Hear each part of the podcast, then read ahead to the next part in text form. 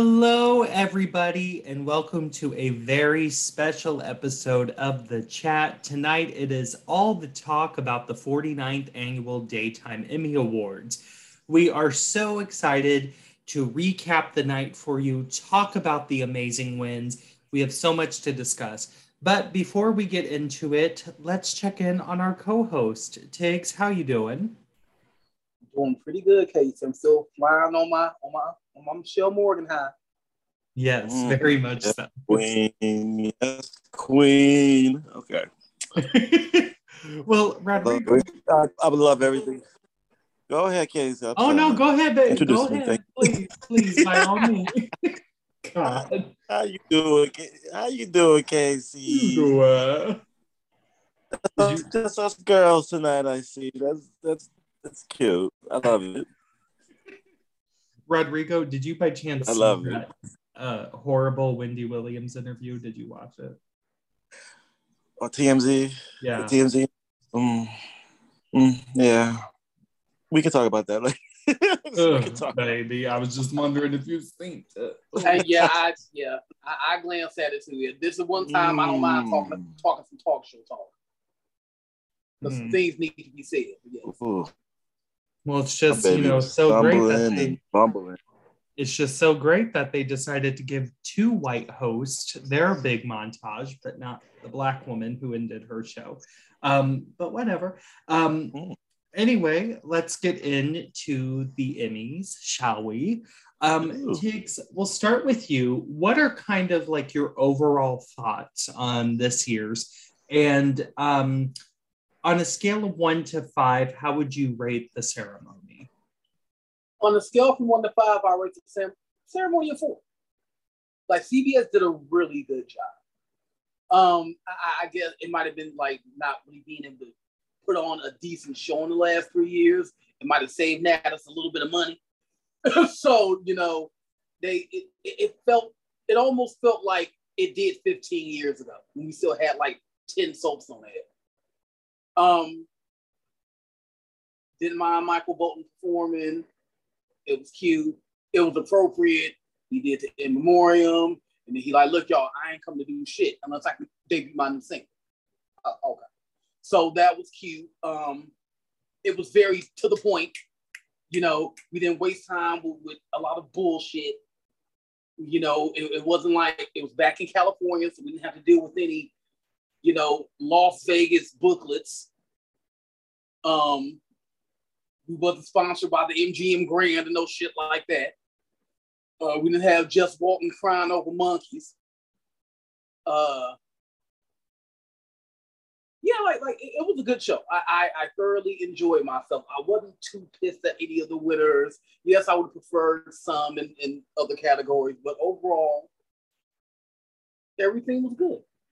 I just have two gripes, but we'll get to that later. But yeah, Right. like Kevin Frazier and, and Nischelle, like they did a great job. I'm glad that CBS went outside of the norm.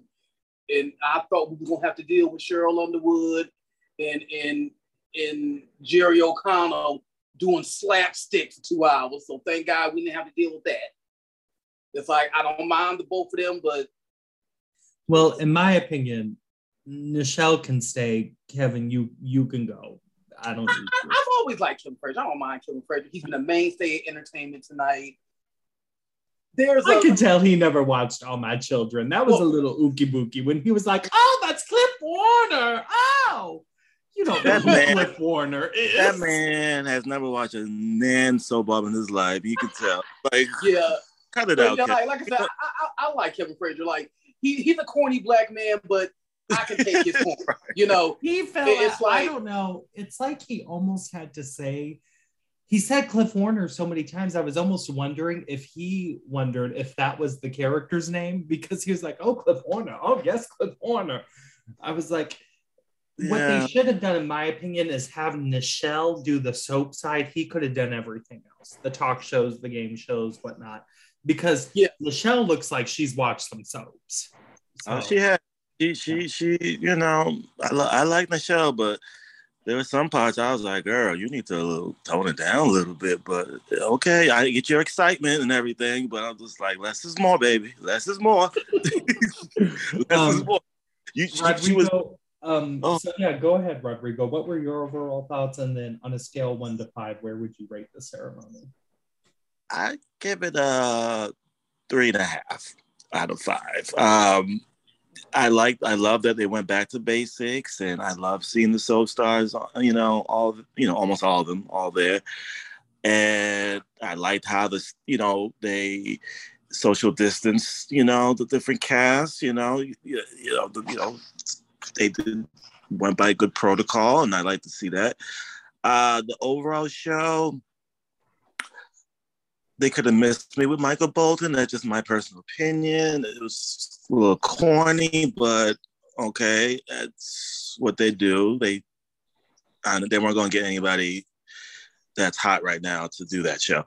But um, I love seeing Susan Lucci come out. That was a great moment, and uh, do the in memoriam. That was a great touch. Uh, I love that all the winners were brand new winners this year. I think that was great to see some new blood actually win this award. Um, you know, the Mishael Morgan goes without saying, um, but it also just brought attention to the lack of nominations or awards given to Black performers in this genre. And you know, you go back to the Mia Marshalls and uh, you know, Alan, the ones that never got a nomination, you know what I mean? For they were brilliant actresses on their show. And so it was felt great to see Mishael break through finally, especially for the Young and the Restless, if you know their history, um, with some of their actors of color. Um, Just call it so, spade a spade. You know, yes. talk about Victoria Rowell. Victoria Rowell. I mean, call that's it just, out. And I love seeing Victoria like tweeting her, you know, support for Mishael and everything, and she's directing uh, the actress playing Monty in the movie. So it's it was great to see. Um, yeah, I mean, it was just a daytime. I, my only gripes is I need my clips to play for every category, for the acting category. I'm so done with them skipping over, you know, us seeing like the supporting actors reels for their work and just bypassing that because they ran out of time. And so that just showed you could have cut a couple things, uh, cut a couple categories that didn't need to be on the air. Uh, but it is what it is. But overall, it was a three and a half for me it was entertaining um, in some parts and others, but I enjoyed it. Um, for me, I'm gonna go with Tiggz. I'm gonna give a four out of five as well. I really enjoyed it. Uh, first of all, I thought the auditorium looked beautiful. Whoever designed it this year did a great job. Um, I my favorite favorite part, and this is Rodrigo. This is why we, in my opinion, didn't see all the acting nominees get a little clip is hmm. because mm. we got the return of the daytime Emmy drama series montages, which were so great from James Reynolds introducing Beyond Salem, Deidre doing Days, Tracey Bregman doing Y&R. Um, mm. I forgot who did B and B. Oh, who was it? Because I know oh, Laura. Krista Allen was it her? No. Shit. Oh no, she presented with Tanner. Um, Damn, who did both? I forgot who did be. I'm sorry. Somebody will have to come in our comments and let us know because I totally forgot. But I love that Laura Wright did GH. The montages were very well done. Look, it's not the days where we get to hear Maroon 5's Harder to Breathe for As the World Turns. So, but they were really well put together montages. The little kind of monologues that people had, you know, to read were really good. Um, that part was really well done, and that was my favorite part of the night. Um, they, they, you know, they really should have based the winner off them damn montages because Days would have won. Because Y&R, my God, it just goes to show how boring that show's been the last year. How do you let Bold upstage you? And Bold just started becoming watchable a couple of will months say ago. though, I did love like, my God. like I did love that part of the montage was last year, and then everybody got like one or two scenes of what's going on now. So that was a lot of fun to see. Like, um, you know, B and B had Taylor falling off the side of the hospital Yeah. building, so that was really cool. They were almost like promo packages. Like, you know, you got to see a little bit of what they're nominated for, but then you got to see some of what's going on now. So you could hopefully tune back into Days of Our Lives or GH or B&B or YNR. So that was really neat. Um, the only thing I would have loved, and I talked about this with a few people, and I think Tiggz, I mentioned it in the space we were in one night, is that I do wish there would have been an actual opening to the ceremony. Um, like, you know, we've gotten kind of those funny, like, oh, you don't want to be late for the daytime Emmys, you know, follow Kevin Yeah. Frazier to the daytime. I would have liked that because it was kind of weird that there was no logo. It just cut right to them and oh, Cliff Warner. So that was a. They were missing a little something. Yeah, because Yeah. somebody, I've, I went on YouTube and somebody was just posting old Emmy awards. I think I, I sent you guys one in the chat you And- did.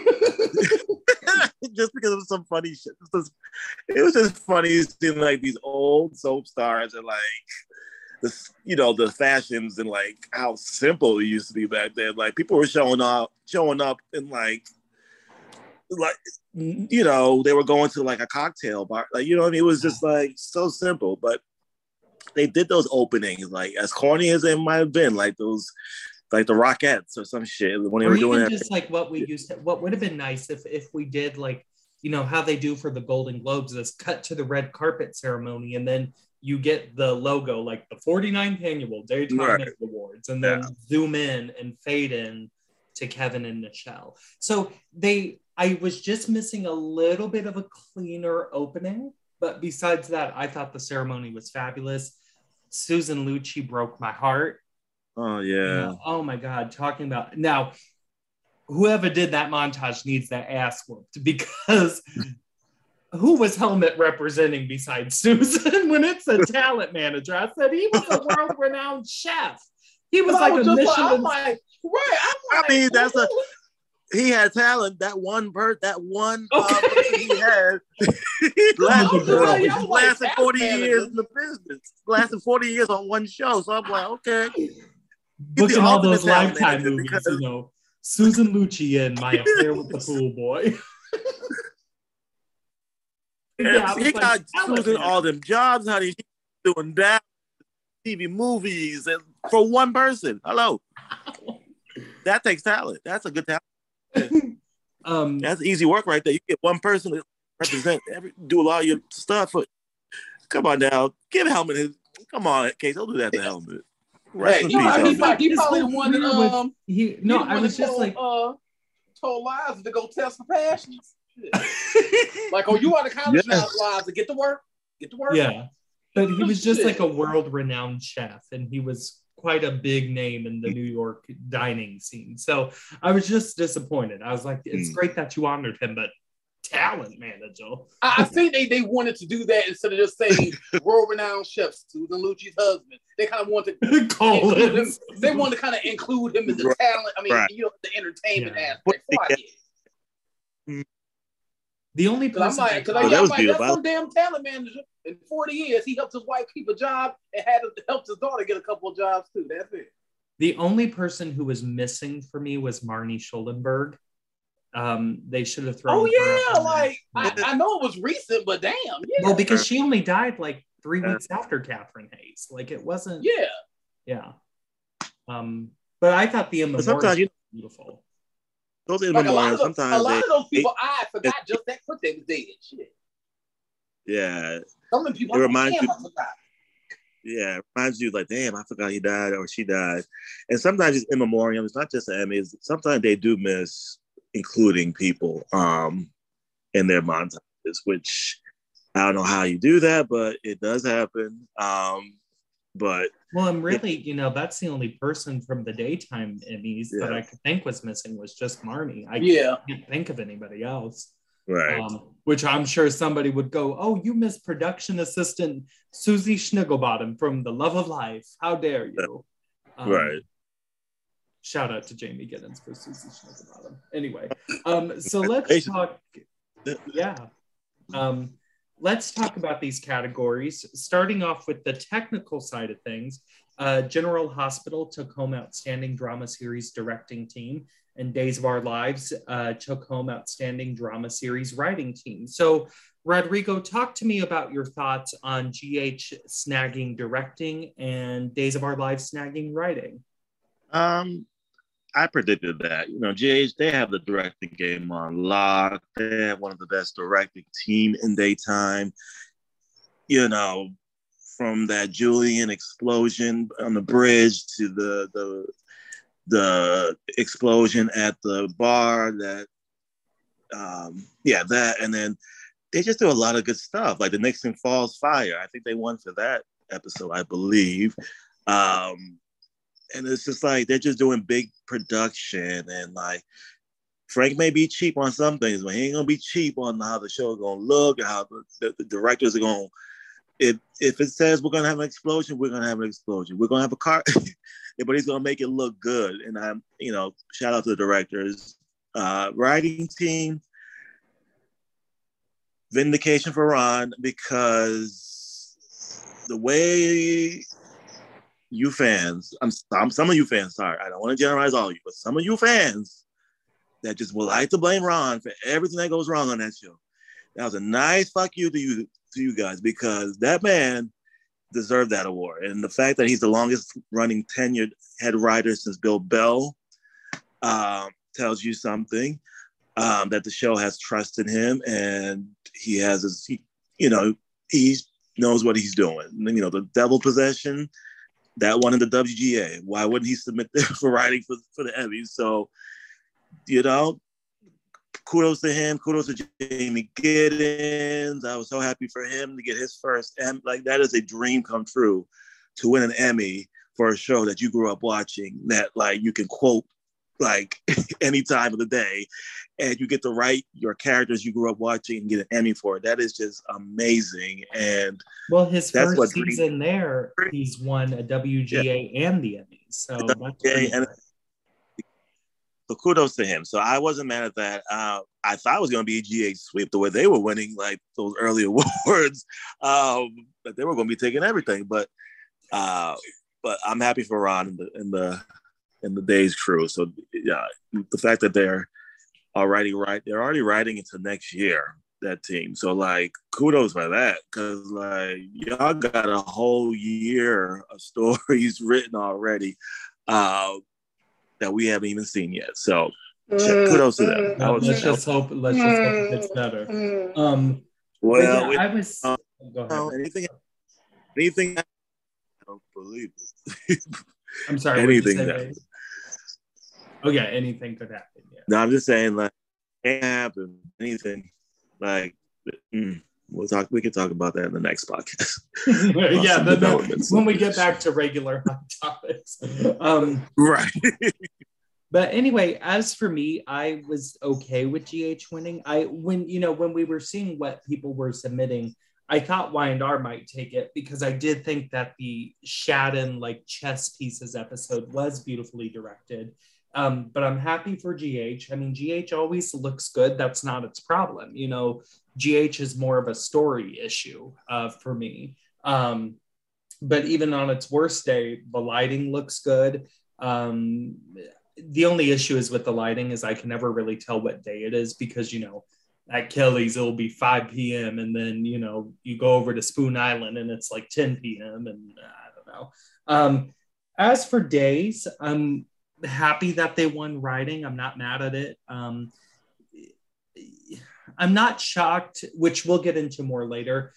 I predicted, I think we all did. I knew Beyond Salem was going to get shut out of these three main categories because they were canceling each other out. Um, uh, the only issue is it's not really an issue, it just more so cracks me up.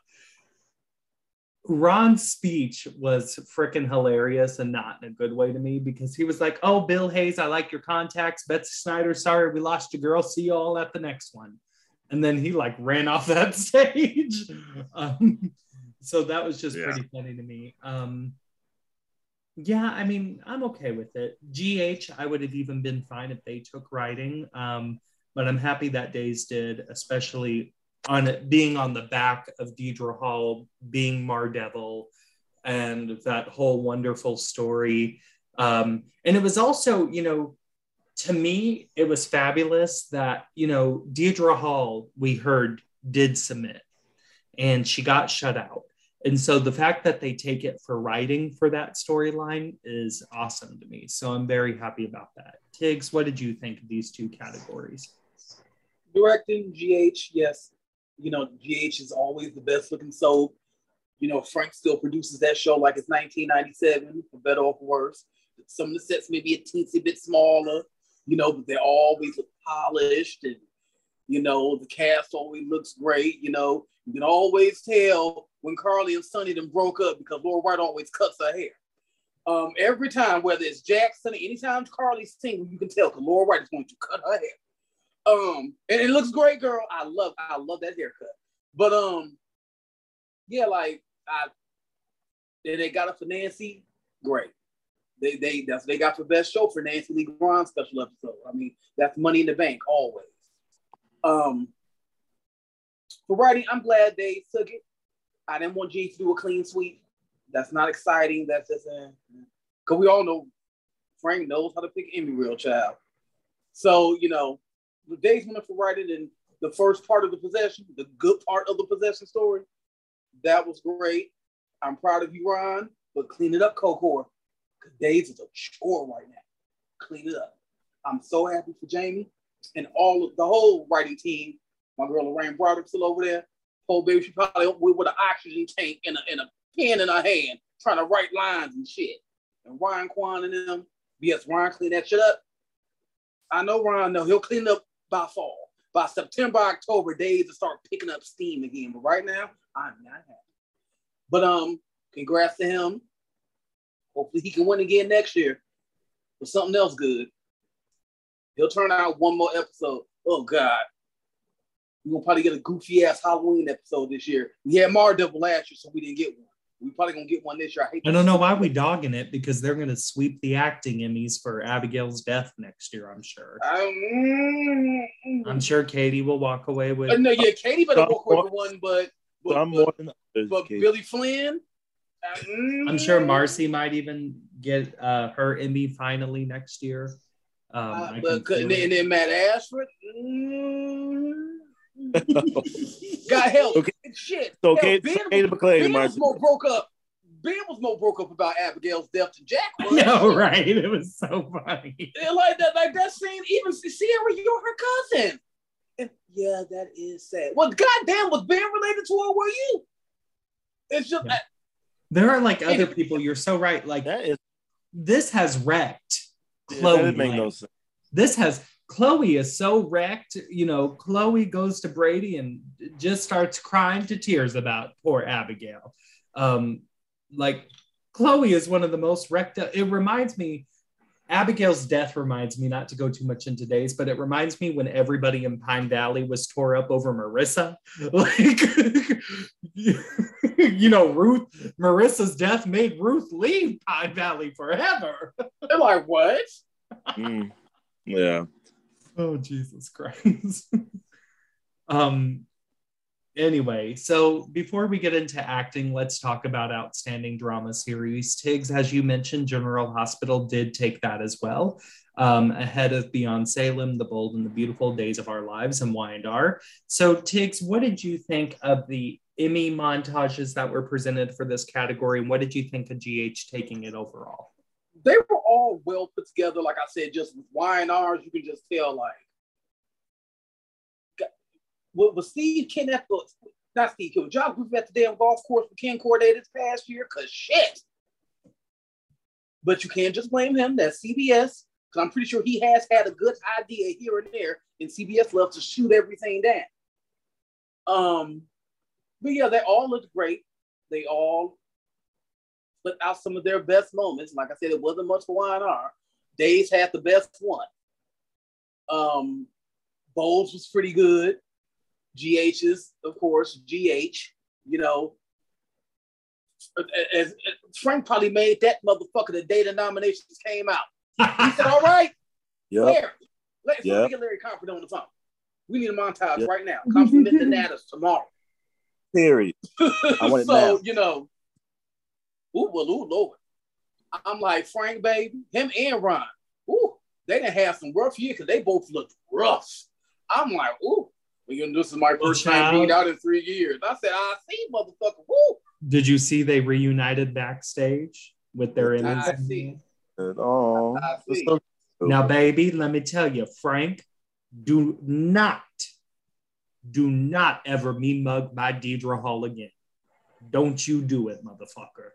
When she was trying to just present that Emmy montage and he was frowning all the damn time behind her, leave her alone. I can't help it. You're jealous I and you was want her. I can't help it. You're jealous and you probably want her to play temporary Monica for two weeks, but you leave her alone. But yeah, like I said, it was good for GH. I, Frank that was just like- means Mm. Oh, the rest of these shows got to really step their game up next year. It's like give us something. Well, like I said, you know, Dave's gonna have Abigail's death, so that's probably what they're gonna be banking on all next year. Rodrigo, what did you say, baby? Um, it was a good win. I liked the montages for each show. Um, you know, yeah, Young and the Restless was kind of okay, cool. It was giving Hallmark But- Channel. it was a little bit. I felt like I was watching a montage for Cedar Cove season four. It was just like, oh my Put god. that together. like, And if you see, they're still relying on they're still relying on Kristoff St. John to bring the Emmy home. Exactly. I'm like, why are we? Neil been dead for three years. Neil died before COVID, and y'all still trying to bank on that. Yeah, I should have called uh, Big Joe Farren Phelps with that montage. I think. At least one thing about that lady, she know how to do a montage. I tell you that. Mhm. I tell you what, though, Jill Farren Phelps might have snuck some classic episodes in there if she had the chance. Okay. She'd been like, "Yeah, Trisha Dennison was on last year." She's been the first six, seven months of GA's last year was it was great storylines, and the culmination of Nixon Falls, the whole Nina versus Carly thing, Jay's that wedding, all that stuff. Uh, so I wasn't, I wasn't, I was happy for GH's win. Frank, something going on. I don't know if he had the if he had the Rona or something. I don't know what was going on. He was just not. Usually he's more peppy and whatnot when he wins Frank and. Ron, they just they both they both looked haggard. I was like, ooh, They look like they're retired, they're overworked. or. I don't know, Chad. yeah, because I'm just like, But oh they did- my god. They need some. Up. They need some Red Bull or some, or something to wake them up. But anyway, uh, I Well, was fuck, for GH. look at what Frank had to deal with last year. Shit, that would make me look old too. Right, but congrats to the cast crew of GH. Uh, I thought Days was going to sneak and win it because they got the writing award, and usually some years more than others, right? When you win best writing, you win best show. But um, but I wasn't mad at GH winning. I, I think that was the better choice in my I opinion. really thought, and I'm not even trying to be funny, I really thought Bold and Beautiful was going to take it for the pure fact that it's been so long. And usually, what the daytime Emmys will do is if you haven't won it in a while, they'll give you like a pity Emmy. And but what cracked me Nah, if they didn't nominate that, they didn't, they didn't nominate writing and directing James uh, Casey part. Mm-mm. That would have been ridiculous. I would have been like, "What the hell? what cracked me What the up, how do you gonna win best show if I get nominated for writing and directing?" what cracked me up was when Ed Scott found out that B&B was not the winner. He looked so fucking mad. like, did you all catch when they cut to his face and they said General Hospital? He just slumped into dust. You know, he just he and Melody had a very quiet car ride home that night. I am sure. Mm. Yeah, I, I just Well, you didn't I, I it. need Brad, I'm, but I'm pretty sure. Oh, they'll get a directing um now next year. Cause I know that motherfucker Oh, next overtime. In, yeah, oh, oh yeah, they, he was working overtime in Monte Carlo. He's thought, oh, we can go back on vacation. Oh, I'm securing it. Well, then there's that great car explosion with Lee that wasn't CG. Yeah, Steeler CGI, versus Lee. You know, so. That was some good shit. Those two beating the shit out of each other and whatnot. I thought that was some good stuff. They're definitely gonna win. Like next year, B and B is going to be that show to watch next year. I guarantee. Yeah, next year would definitely be B and B's year because honestly, if you think about it, regardless of how rocky it's getting right now, um, again, I can't think of any other show besides B and B that's had as many Emmy moments to submit for next year. Because Days only has Abigail's death. GH, mm, um, B and B really has Sheila and the explosion. We have um, the Sheila reveal for shooting Steffy and Finn. We have Li being tossed around like a rag doll. Um, so yeah, I mean, B and B really has a lot of potential next year if they pick the right reels. That's what it's going to come down to: is can they pick the correct reels? And then, like I said, like you know, GH, Dave, you know, Y&R, Ugh, especially Y&R, because besides Diane coming back, they ain't really. Oh, well, I guess Mariah and Tessa's tacky drive turkey with Um. Oh, and I will not. The I only person- the only person that I can vividly see having a decent Emmy reel for next year is Sharon Case. Sharon Case and I can see Michelle Stafford slipping back into lead. Yeah, Um, yeah, Yeah. yeah. Uh, yeah, I think. And, and I, hell, I could even see Michelle Now, with Gordon Susan again, because even with that small scene that you know her and Imani had the other day at the coffee house, like Yeah. she'll put so much in that little thing. I'm like, see, that's why she's a fucking Emmy. That's because she said, baby, I'm pulling a Susan Lucci. Remember when Susan won her Emmy and said, I'm going back to that studio on Monday and I'm playing Erica Kane for all she's worth. That's Mishael Morgan right now. Oh, Yeah. But like I said, it, it- you know, we're only halfway through the year, so we'll see. Because now GH gonna have some good shit. When- When Carly got to finally tell the truth, because that stupid little girl over there heaving up her, her kidneys, and she got to tell everybody it needs to come up. But I know Watch Watros gonna show her ass. I ooh, I so I know we're not talking about story, but the little twist of Carly um possibly losing all her fucking money and her business and I'm praying that Nina owns that company that Oh, bought the half Nina owns I'm that praying. air of, of the fucking metro i'm going to gag Baby, I'm really worried that they might bring Carly back to nursing. So I'm just. shit she got I like stories like that when the character loses everything. She got sprayed because she's been used to a certain lifestyle for so damn so many damn years. It's gonna have to finally humble her her bitch ass. So I think this that's a good twist. But I definitely want Carly. we can say that for the I definitely want Carly to get like her Barbara Ryan Hogan Sheffer moment. You know what I mean? Because Hogan Sheffer wrote the shit out of Barbara Ryan with like the explosion and damage to her face and jumping through that window. And I really hope we see that type of journey for Carly um, because I definitely want a more bitchy, I've lost everything. I'm going to claw my way back up like I did in the 90s type of Carly. Like, I want the real Carly back from Yeah. this. I think this is a story Laura Wright was talking like this is the Carly's going in a new direction. And this is I'm gonna enjoy seeing that because when, I- when Carly's on her own without Sonny and you know carrying on in that world, when she's in her own world, scrapping to get back what's her like that that's the type that's the Carly I want to see. So I, you know Laura's gonna kill it. So Definitely. uh, I'm in at the age of starting to turn around a little bit. They're, they're, they're kind of, I see some tweaks that I was talking about the last couple Yeah, like I said, I podcasts. just need- All you yeah, gotta do is just just tweak it. Needs Yeah. to gel a little bit. They need it needs to gel and streamline that storytelling a little bit. Mhm. tie up some of these loose ends they got. And even with all the cast, but I just Because for me, the last three days, to be more integrated in the story.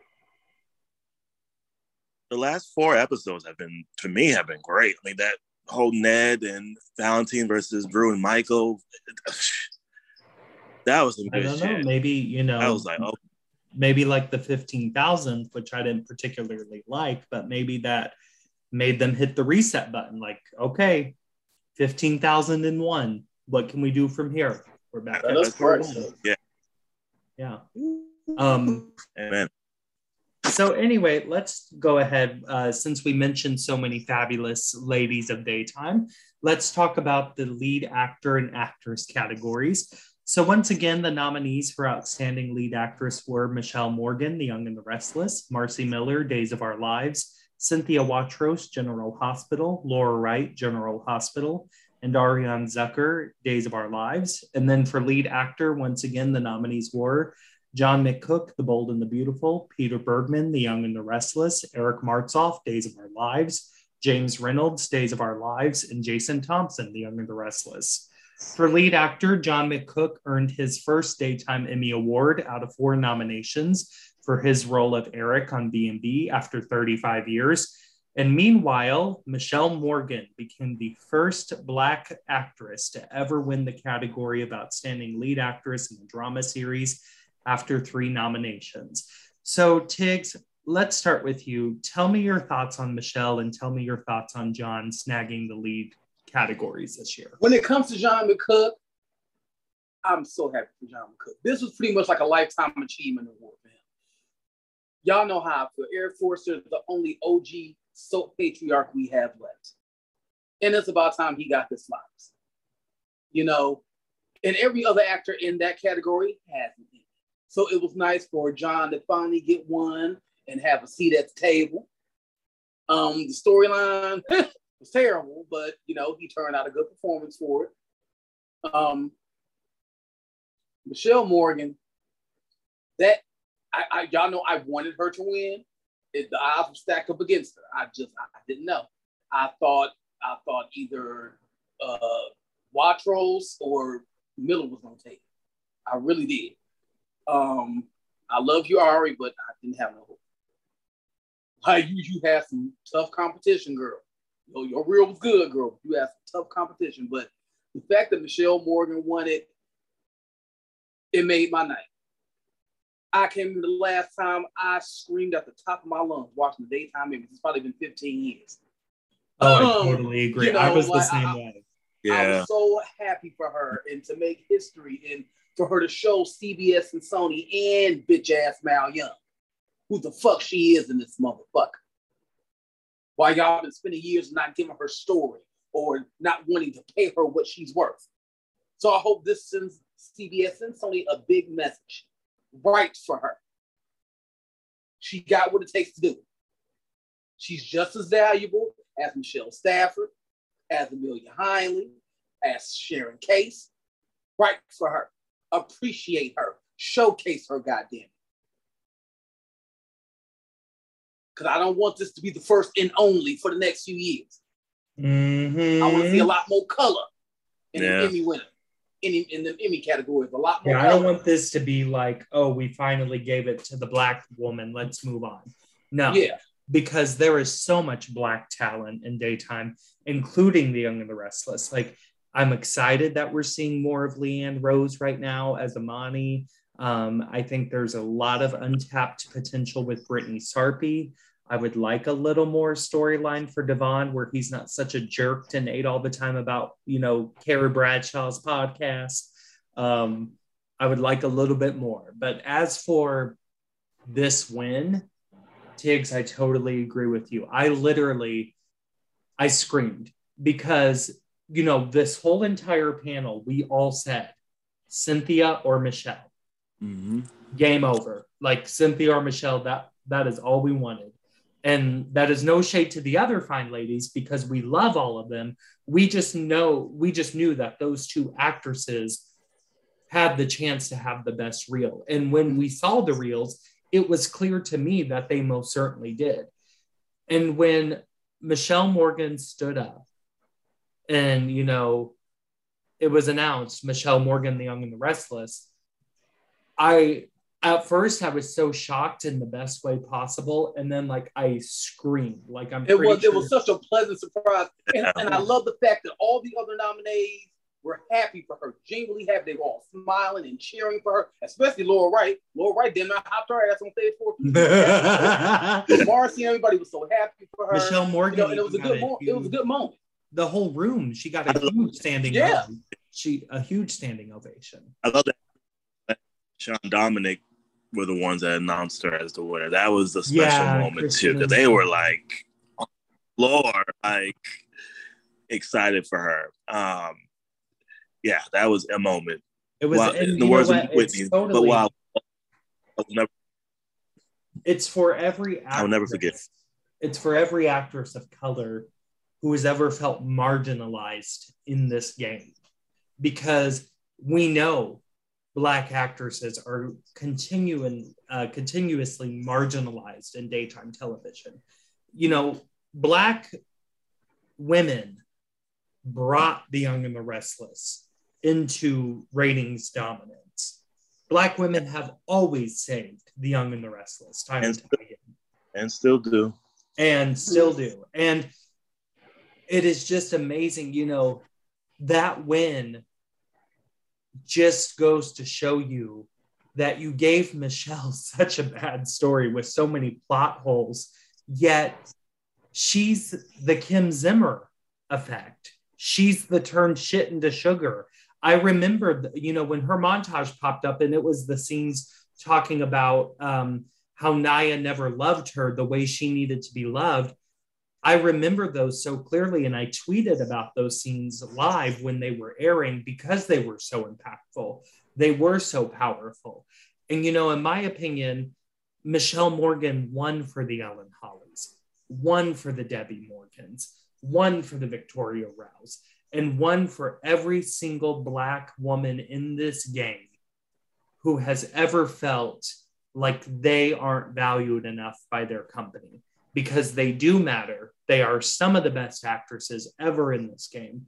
And in my opinion, I've always put Mishael Morgan high up there on the pedestal. Like to me, like you were saying, Tiggz, she is just as important as an, as an Amelia Heinle. She is just as an, important as um, any lead actress on that show, Michelle Stafford. And in my opinion, that goes for all of daytime. In my opinion, you know, I wish they would view Mishael on the same height, like how General Hospital views Laura Wright, um, because she does deserve many more episodes. She deserves bigger storyline outside of just islanding her with all the other Black characters. And the time is now. It is so important to get her more story, not only because she delivers for that show time and time again, no matter the supposed gift, but it's because it shouldn't have taken 49 years for this to happen. Oh. And Well- on the side of John McCook, real quick, I just want to say I was so happy when John McCook got up there. For me, it was I either wanted James Reynolds or John. Um, I know the story wasn't the best, but it's been 35 years, and that is 35 years of acting alongside Susan Flannery, acting alongside Ron Moss, Katherine Kelly Lang, Hunter Tylo, Krista Allen, um, Jackie Wood, everybody. I mean, John McCook, you turn on that TV set, and I love seeing Eric Forrester. And I, I'm just so happy. 35 years, that's quite an amazing, amazing accomplishment. But Rodrigo, let's go to you. Go ahead. Uh, I was happy for John McCook. I mean, uh, yeah, obviously it was a lifetime achievement award because if you saw that storyline last year, mm-mm. but he knew how to pick, you know, his reels. I liked his reel that he chose about Eric missing having family in the home and no one to talk to and all that stuff. So it was, I felt those things. So I was very happy that John finally won um, after 35 years and only four nominations. I'm like, wow. Um, Mishael Morgan, you know, in the words of Nippy Houston, but wow, what a moment. I will never forget a moment that so Here you go. it was just of moments that's most pleasing to me. Um, granted, Mishael was not my pick. Um, partly because no black actress has ever won this award, um, ever in lead actress, um, which a lot of people found surprising. They thought Debbie Morgan had won, and we are like, no, she was nominated. She won supporting and tied with Nancy Grahn. Um, but just to see Mishael, she was so happy, and I was just like, finally, she is getting her flowers that she so deserved. This is the gift that she deserved, Mal Young. This is the gift, not the gift you said you you you were so happy to give her to kill her off, but this is the this is the gift that Mishael deserves. And hopefully, it opens daytime's eyes a little bit wider because black women, and especially, and a lot of black gay men too, love their soaps. Um, but you do not, you continue not to showcase these women and the men's talent on these daytime soaps. For the male, there's only two, there's only been two black, three black male winners Al Freeman, Darnell Williams, and James Reynolds. So, a total of just four black performers have won a daytime Emmy award. Well, in the lead category, that is, there's been a lot in supporting, but not in lead. That, that's just, it's, it's very telling. And I just love Mishael. Just she knows what the moment was. She lived in the moment. Um, I'm just happy for her because you know Mama has been going through some things in her personal life. God bless her. And her, her and her husband, they still having the strength to you know carry on. And but you know, I'm just so happy for her. Uh, I will admit, you know, Amanda's not my favorite character for her. I wish the show found a way to bring back Hilary, but that's just my that's just, just my. Can you imagine? She's a lead actress Emmy winner. Let her play twins. Something. Let her, let her get her Martha Byrne moment. You can do it. I'm just saying. I'm just saying, Josh. But um, but I was just happy for her overall, and hope I just we gotta do better with the black the black talent on mm-hmm. daytime. It, we've we've had to do better. It's been so long. You know, I'm so tired of talking about this. I, I would have thought by 2022, daytime would have woke up and realized the talent they had, that they, you know, they're just as deserving as with airtime and as a Peter Bergman or I, you know, Eric Braeden. You know what I mean? Like it's just we're at that caliber. You know what I mean? So I was happy for that win. That you know, I wanted Watros to win, but this actually made my night better. Just seeing her up there and just proud and like the way she like put the Emmy up at the end. And I was like, yes, bitch, go ahead. Somebody tweeted this out, and I'm so sorry I can't remember your name. So if you're listening, you know, tweet, oh, it was me. Um, but somebody had it right when they said it reminded them a lot of when Halle Berry won the Academy Award for Monsters Ball because mm. it's just so historic. And both of those women were so overcome with emotions because they had history standing on their shoulders as well as getting to celebrate their work. And, hmm. you know, what's interesting to me is it's been 49 years, but it was also almost a decade to the very night that Debbie Morgan was the last Black woman nominated in the category prior to Mishael on this night. Mm-hmm. So think about that. It's not only been 49 years, but it's also been a decade since a Black woman has been in this category. Come on now. I mean, we we got some great Black actresses on this show. Like you got your Sal Stowers and you know, um, I don't know if she's still on the show, but you got your Sal Stowers. Well, she's not anymore, but no, she's not anymore. Not anymore. But still, you had. You know, why couldn't you had that? Why couldn't Sal yeah. have gotten a lead actor nomination? Because she should, well, she needs to next year because yes. I don't like the direction of the story, but she has been knocking it out of the park, especially the last it. couple of weeks. She killed like, it. She really killed it. She should be a lead actress next year. She uh, should. Her like them scenes with her and Eli in the interrogation room, Oh, yes. begging her like, Lani, please, please don't do this. And she's like, I got to. I ain't gonna This feel right if I don't. I got to. When she came face to face with TR, it sent like chills on all over me. Um, so yeah, she definitely deserves to be there next year, without a doubt. Yeah. Now, can we talk a little bit why certain people lost in lead actress?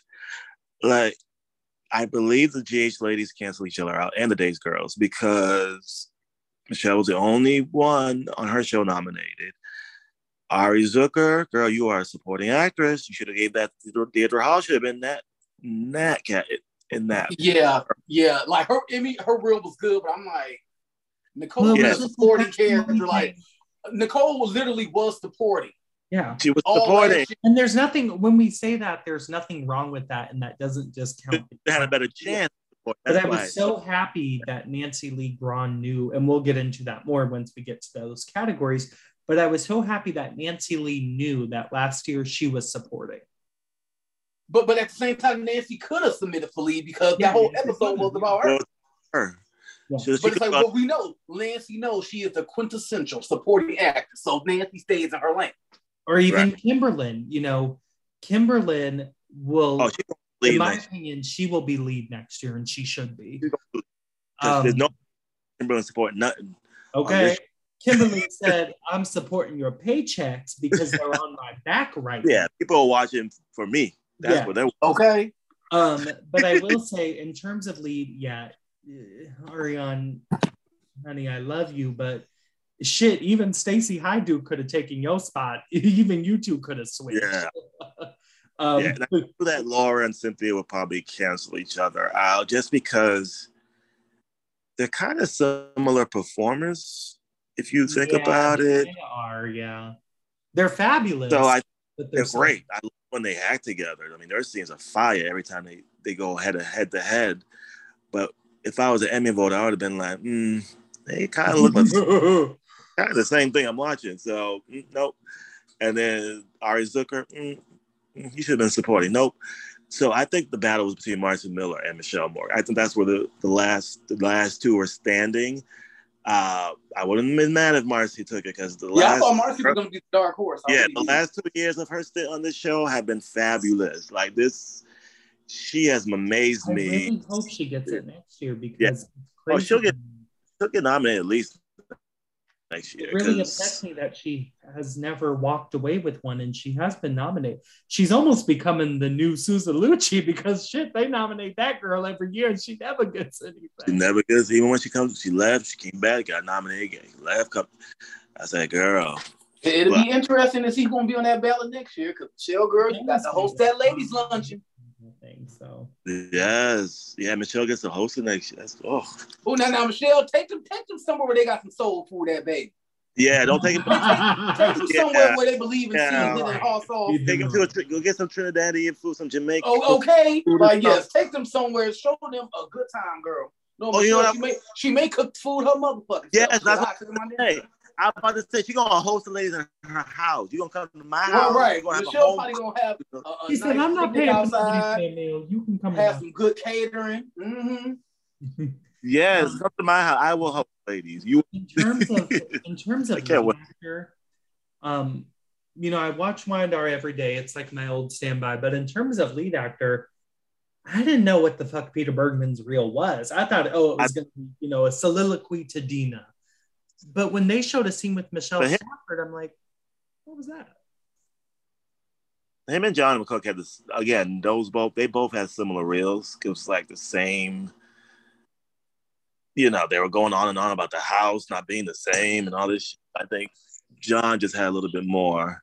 And my whole thing, how Eric gonna say that when every goddamn Christmas he gets to sit his old ass at that with yeah. everybody who hates each other and sing jingle bells. What the hell is he talking about? He has about 19 weddings a year at the damn house. What the hell he mean it ain't the same? The only difference is Stephanie ain't there. Shit. I was And Ridge- And Ridge is 15 years younger. That's the only difference. Shit. the Yeah. only thing you've missed is populating your house with good actors. That's the only thing you missed out on. Um, Yeah. And the other reel.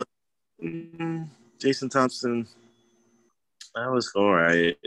I thought Eric Martsolf, like Eric Martsolf, had a good chance of winning. Those scenes He between did. Brady and Chris in the room, Yeah, those were. Yeah. that was some good shit. and so did James Reynolds because And I thought, James Reynolds. was Yeah, the lead I thought it was gonna be between- to Renee Jones. Yeah. Yeah, no, I would- I James thought did Marcel- a great job. Like because for him to be talking to a stand-in, you would have thought he was really fucking talking to Renee Jones. Like those scenes were Yeah, great. yeah. so I thought it was gonna be between James and Eric, but I'm happy for John McCook. You know, I, you got I your kinda had a feeling it was going to be John. Um, I kind of had a feeling. Um, I was for me, it was between John or James. Uh, Peter at this point just gets nominated just because. I mean, if you, I'm sorry, I the nomination. Sorry, just no, no. This is your this was your 23rd nomination. Who the fuck? yeah, he's the most nominated performer. I'm like, Come on, bro. And, and you already know he gonna get one um next year for those breakup scenes with Phyllis. Oh, Yeah. Phyllis, I I didn't want to go fast again, and you No. accelerated this all because of that. he'll get it for- Oh god, it- My- that's he'll get it just for- so my- juvenile and so stupid. he'll Jack, you are 65 and you know Phyllis. I don't know why he's acting so shocked that Phyllis is being Phyllis. He's gonna get it for Like, like, he just can't take. it. my son is dead. Yeah, he gonna get it for that. He gonna get The son I ignored for 25 years is dead. when Jack said, "This is how I can tell," Y&R cracks me up with this shit. Sometimes Jack was like, "I I would send him a fax every year." They are so behind on technology. Jack was mentioning like AOL chat rooms and. Gee, girl. Anyway, Girl. oh God. Um, well, let's talk about the supporting categories. Uh, for outstanding supporting actor, once again, the nominees were uh, Bryton James, The Young and the Restless, Aaron D. Spears, The Bold and the Beautiful, James Patrick Stewart, General Hospital, Jordi Vilasuso, The Young and the Restless, and Jeff Kober, General Hospital. And then with supporting actress, once again, the nominees were Kelly Thiebaud, uh, General Hospital, Kimberlin Brown, The Bold and the Beautiful, Nancy Lee Grahn, General Hospital, Stacy Haiduk, Days of Our Lives, and Melissa Ordway, The Young and the Restless. Uh, so, first, we all knew she was going to get it. We all knew. Um, but okay.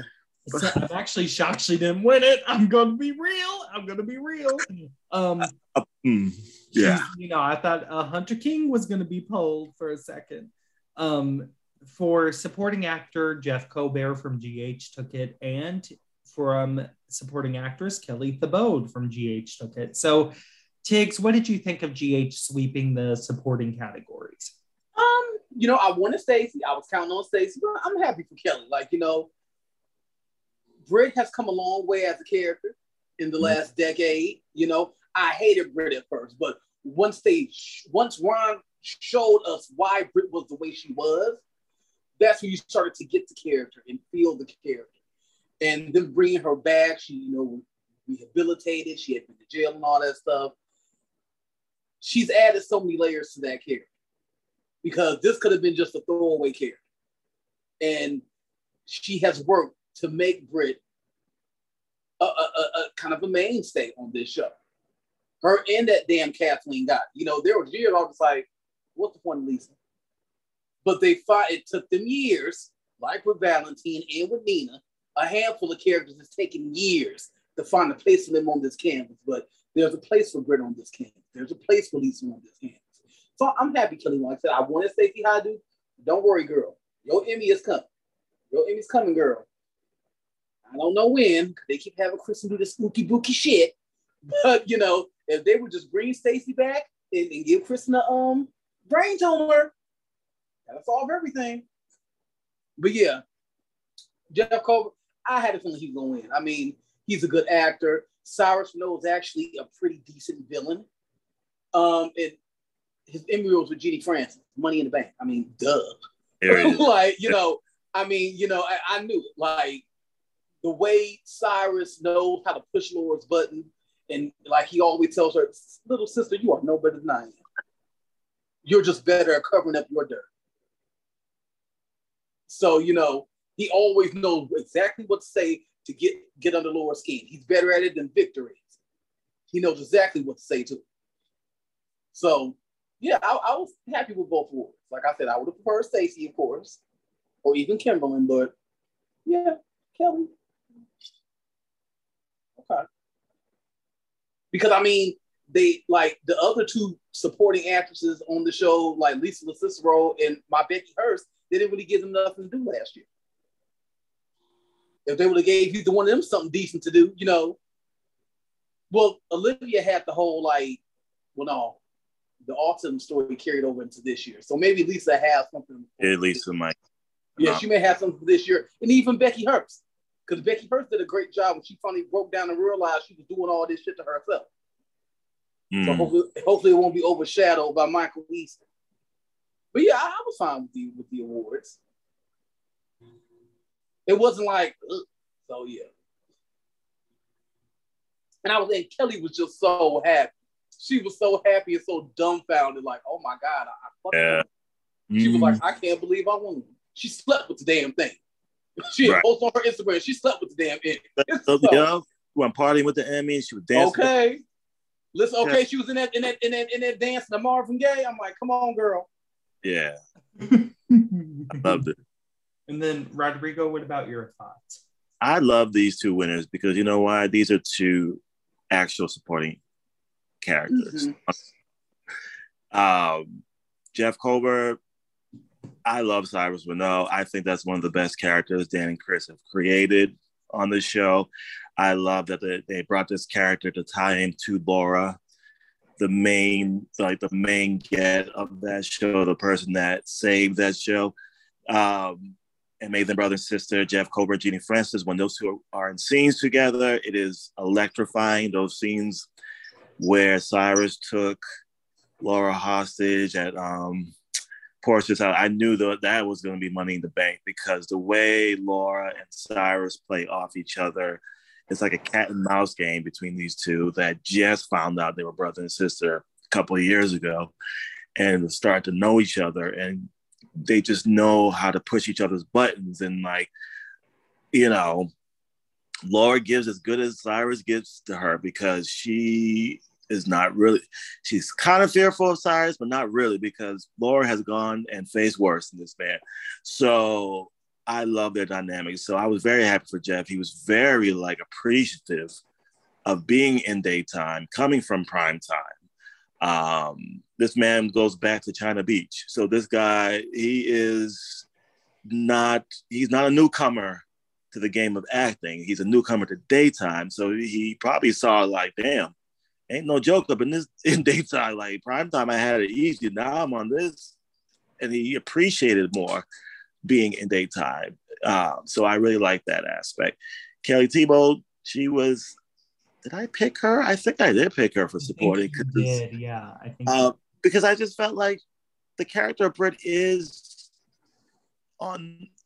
You put that list together, is a true supporting character. Uh, Stacy Haiduk, I love Stacy Haiduk, but again, she should have been lead. I mean, if Eric Martsolf is going to submit for lead in the same scenes that you submitted, you should have been in lead as well. Uh, and I think that's why she didn't win this category. Nancy Lee Grahn, same thing. You, either she could have gone either way, but I would have preferred Nancy and Lee because the whole episode was about Alexis. Mm-hmm. Uh, it was her 25th anniversary. So I think she might have had a better shot in lead. Melissa Ordway, you were lucky to be nominated, baby. That was just, you know, that's that's gonna be that. Mm, okay. And I tell you, I was so worried that they were. Gonna, I was so worried because I thought for a second we were gonna see, you know, her skyped in with Justin Gaston mm. and her brats and I am so happy to the Academy, to Christel Khalil. Thank you for teaching me how to vocal fry. I love you, sis. Mm-hmm. Um, oh, I was. Mm-hmm. But I hope you're doing well, girl. Um, Not I, I feel I, I'm, I'm serious. I hope she's doing well. You know, but I I like Kelly's win, and she was so genuinely happy. She was very happy. I didn't think she I didn't think she she didn't think she was gonna win. That's how surprised she was. Uh, and that character, thank you, Ron Carlivati. That's the creator of that character. And 10 years later, it's like a full circle. Like she wins an Emmy the same day, the same night as Ron Carlivati. So that I kind of brought it to that aspect. Um, so I didn't mind those two. I think those were the two best wins besides Mishael Morgan um, of the night for me uh, for the show at the end. I was definitely happy for the both of them. Much like you, Rodrigo, um, I'm a huge Jeff fan. I'm a huge Cyrus fan. Um, I really felt the danger with Cyrus when he was on last year. Um, I just, I've always gravitated towards the character. I was like, finally, you know, this character like fit in the canvas so naturally. He and Genie Francis are so freaking good together. Um, I Ooh. I would have been happy even if like James Patrick Stuart took it, or even um, I got to say I would have been okay if Aaron D. Spears took it as well because I thought his reel was really good. But Josh, speaking of him, shout out to Jillian Bowe on daytime confidential. What what the fuck was Aaron D. Spears wearing? That she oh, called child, it. I could be. I called it Django on chain. Who the hell? he called it. She called it Django Unchained fashions because I was like, "What the hell am I watching?" But anyway, well, I'm glad he. I did not want to see you on stage looking like that. How would you? How would you have expected him to get ready when all he could think about was the buildings? How? How was supposed to get ready just thinking about the buildings? How? Oh, um, Kelly, I'm very. Oh, I've always been a huge Britt fan. I've always loved Britt. I've always loved Kelly. Um, ever since she cooked Emma's little doll alive at the Fourth of July barbecue. um, wow, I honestly supporting actress to me, with the exception of one CBS soap starlet um, was one of the best categories. And from an acting standpoint, from a story standpoint, um, I would say, yeah, Stacy and Ariane, you two could have switched places. Um, because, like you said, Rodrigo, you know, you're nominated for the same scenes as your male counterpart. Mm, go and lead. Yeah. Go for the jugular. It's like, you know, I get why you submitted in uh, supporting for Patty because Patty is a true supporting character on Young and Restless. But as Kristen, you dominated large portions of stories. Even with Kristen not being there, everybody would talk about Kristen. Mm-hmm. And so she was a lead actress. Um, but yeah, I'm I'm very happy with these wins. I have no issues with them whatsoever. Both amazing actors both gave their all no matter what the storyline was. Um, I'm interested to see where things go. I hope we get more for Britt that's not Cody related. Uh, uh, good luck. I would why, like to see why y'all do that to people? Why y'all do that to her? Yeah, she deserves um, better. it's just like God, they could have did this same type of story. Just they could have just made them sly Eckert. God, like, oh, okay, I get this might have been a story you could have did with a Lucky or Dylan, but he could have been Sly Eckert. Yeah. Damn. Um, well, he doesn't. I don't want to talk about it too much. It makes me mad. Um, hold on, guys. One second. One second. Oh, not you interrupting the view live on air. He's about to, Rodrigo, hmm. he's about to tell us we have COVID and we need to de escalate. you, well, you can be sunny. I'll be on a Navarro. Jeff Kober saved that 15,000 episode for me for GA because him and Genie, again, yeah, knocked it out of the park. Laura forgiving Cyrus and him with the tear. And it's like, I was like, you know what? How is it I, that Jeff dropped? They can find a way. He'd be dropping Kim Zimmer. He'd be dropping Kim. Yes, Zimmer he does every damn time that's an actor. That is an actor. I, I hope.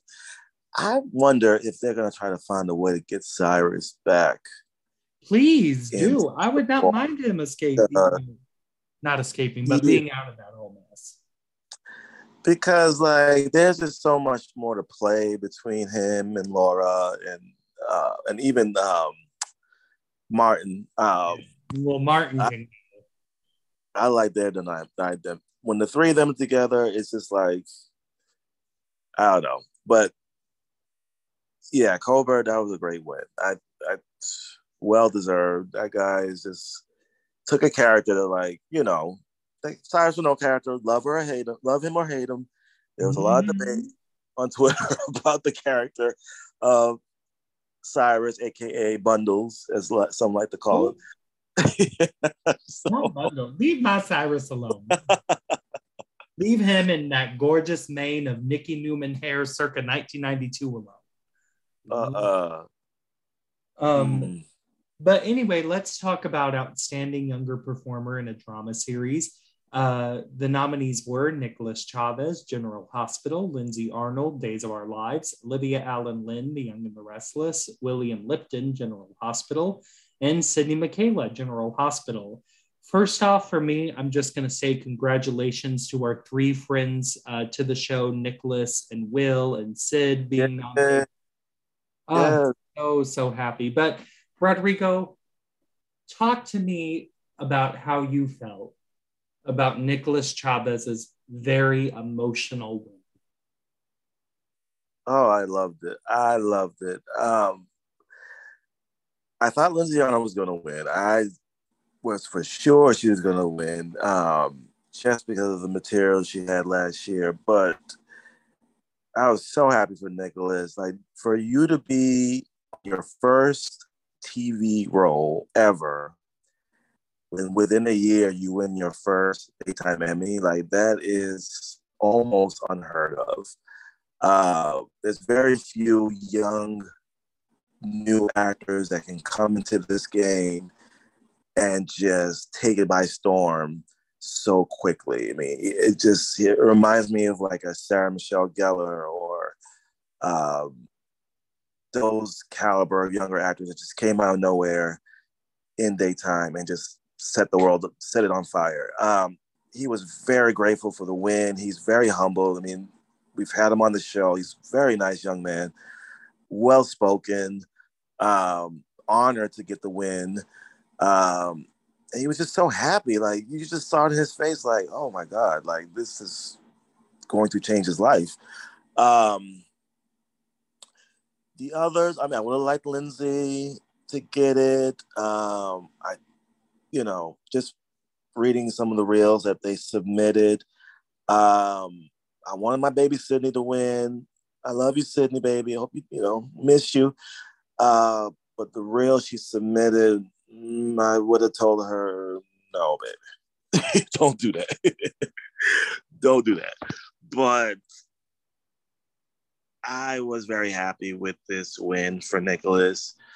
Um, but it kind of like opens the question of are they going to still do the mix of male and female younger actors in oh. one category, which Nicholas asked about backstage. Um, but you know, he just didn't know the reason for it, which was it, whoever is his publicist or whatever. He just, he just knows the right things to say because this this he just knows like, oh, I'm going to flip it back on you guys, and I'm not going to say anything because I don't know anything, and it would be now, it would be ignorant of me to say anything because I don't know the facts. Yeah, don't so, don't be well, a Brandon Buddy, baby. Don't be a Brandon Buddy. yes. um, my account and A plus to his publicist for that because that was a great answer. I was really, but I just don't know how. Go yeah. ahead. You don't know how what? Sorry. No, go ahead, Casey. I'm done. Um, oh, okay. um, sorry, Whoopi. I just have uh, some things to say. Um, I was, um, in my opinion, this was flat out the best category of the whole night. Um, there wasn't a single weaker person here. There wasn't a single person um, who didn't bring their A game, right down to like um, Alyvia Alyn Lind, who I thought had a great reel. I'm shocked she didn't take it just because she got to share the screen with Eric Braeden, Mel Scott, Sharon Case, Camryn mm-hmm. Grimes, Joshua Mark. Like her reel was so veteran heavy. Um, and she's just a great actress. I mean, my God, look at the things that girl is doing. Uh, with like the Chucky TV series and booking all these jobs and yeah. staying in Dolly Parton's realm. And so she, you know, kudos to her for such a great reel on the heels of leaving the show. Um, I do have to say, much like you, Rodrigo, I thought Lindsay Arnold might have been some sort of like dark horse um, because she had a lot of material. Um, and honestly, if I'm being honest, Lindsay could have even gotten out of this. I get why she's here, but she could have even been a supporting actress. Right. Um, she really I was could have. to see her in this guy. I thought, I thought she was old enough to break I did through too. the boys. I was kind of confused. I was like, mm, I'm like, Lindsay, are you pulling a Bryton James? right. but I think she's only like 22 or 23 or yeah, something. she's young. Um, She's very young, but she carries herself a lot more mature than that. and then Will Lipton, great reel choice. Um, I right away when those scenes aired, I was like, Will, get those in an Emmy reel, please. Right, you know, great real work from him. Um, Sydney, I mean, come on, one of our favorites. Um, we can't wait to have her back. We're gonna get something in the works. Um, it's just, you know, it's amazing to just have seen her there. She looked fabulous. Her Right. little, you know, moment with Nicholas and Will on the red carpet and everything. But Nicholas Alexander Chavez, honey, your speech was amazing. You were more emotional than you and Mishael Morgan tied in the emotions department. Yes. Um, um, GH, be smart, lock him down as long as you can because that man is going places. And he had one thing in his reel that the others didn't have, and that was more to the fucking west.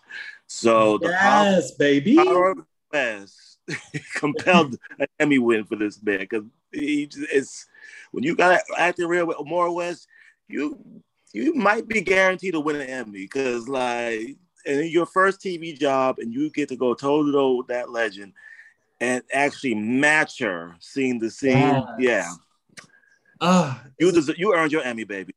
he did. He you did. earned it. And I can't think of a single moment where he's phoned it in. I mean, what I really have missed about this genre that Nicholas and Sydney and the like, in fact, all of these younger performers have given me, is a willingness to be there. They're not asking for outs. They're not asking to go do a movie and hope to make it out of there they want to be at those jobs they want to be in those studios they want to be playing those parts um, i especially see that from you know the gh crew. Um, of course you know sydney has moved on to go to college and everything because she is snagging that degree and doing fabulous at it. But nicholas to me is really old school. He wants to be on that soundstage. He wants to be on this soap opera.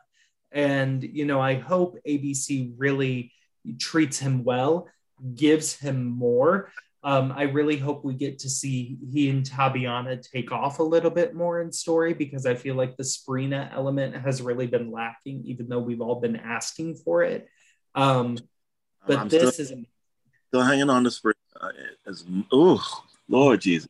It's so, that's the most tortured. I mean. I haven't seen somebody this tortured since Sheridan and Luis from Passion. Like, for a couple that have never kissed before, like it's just I torture. Um, It's I will say, from a structure standpoint, and then we'll get Tiggz's thought, split it back up because next year is when they start doing you can only submit if you're 18 or younger. And that's ridiculous. That is the most ridiculous thing I've ever heard. Split it back up, keep it at 25 years or younger. Because my thing is, is right now we're actually seeing an influx of younger actors back in this game. I'm like, I would love to see Avery Pohl up in there next year uh, for younger actress. Um, Lindsay Arnold, go get it again. Um, I have a question. Well, Yeah, I want to pose a question, but you know, I- Tiggz, you haven't gone, but this is a, this is going to be inter- interesting proposal I have. But uh, Nicholas Chavez, I'm so happy for him. You know, I wanted my peanut Sydney, and but I loved his speech. Him talking about, you know, he was he was selling cars down in Florida when he got booked for GH, and you know, he just was so appreciative and so happy and so emotional to see his grandfather, who he's named after, tweeting about it, and it, it's it, it was a, it, it was nice. It was really nice. But I do agree with you, Casey. I get them wanting to be inclusive, but we have no trans or non non-binary actors. This may be good in 10 years, but right now they need to break it up because it cuts these kids' chances in half of being nominated and winning when they have them all lumped in together. There's no reason it should be six, seven nominees. No, because Cindy could have easily had one. Lindsay or Sid. Like well, and clearly they're still getting the nominations clearly they're still getting the nods for the category. So it's not like you even have a lack of pre-nominations. Yeah. Like, you know, yeah, it's just like split them back up. Hmm. And also, I would like to have guest performer on next year because I would love to see Ted King win his very first nomination, his very first win. Right. They should have done there. Like, yeah, why, why, would, why would they have him over the fucking weekend? So Ted King had to win his award with, with, with hair and makeup and boom operator. No, that's that was a little scratching to me. Well, I was happy they brought him out to like present at least, but um, yeah, but it's like yes, they need to add guest performers yeah. and split those younger nominations back up next year. I even if even if CBS got to pay for an extra thirty minutes, have the show come on at seven thirty Central instead of eight. They were they ran over five minutes Friday. They could run over thirty. I have an idea that might be a little bit groundbreaking. So if they're not going to split the younger actor and actress, I say, in my opinion, let the younger actors and actresses go for supporting or lead. I mean, they let them do it with the Oscars, the Emmys. They don't have younger performer or younger actor. They let them play with the big boys too, like the big girls. Like it's, I don't know if that. I think that might. might I, I was just do that. I by spite allowed that. Uh, it I don't know. I or yeah, what I, would just do is, popped into my head. Like if they want to keep younger, perform whatever, just hand out two fucking awards. Just hand out two. Like just just say like they're gonna be they're gonna be like eight nominees but two winners. You know what I'm saying? Like just give out 2 mm-hmm. I, well, that would be much better. I think the most ridiculous part of it is the age being decreased to 18 or younger. So what? Lil Johnny's going to come on The Young and the Restless for two episodes and get an Emmy nomination? Like, you know, that that's silly. I mean, yes, it did get excessive because Lord, me and Bryton James the same age, and child, I could have sworn he, I could have sworn he was still in younger lead acting. and he's about 29. Yeah, like, you know, we were right to like every damn year. Five or 26. Yeah. yeah. Martha Byrne was getting younger actors all the way up to like 1996. she had like five kids by then. She was still getting younger actors nominated. I was like, what? But no, they, they shouldn't decrease it. They really shouldn't decrease it because I like the whole age thing because you can't put like a a, a, a Avery Pohl up against the uh, uh, um, a Maura West or Melissa Claire Egan for support. You can't do that. Like that's just no. Because really, put, and I was telling Roger, you can't put. I, I love you, Peanut, but you can't even put the Eden McCoy up against uh, uh, an Amelia Heinle. You know what I'm saying? Like that sure. apples and oranges. If she were good enough that year.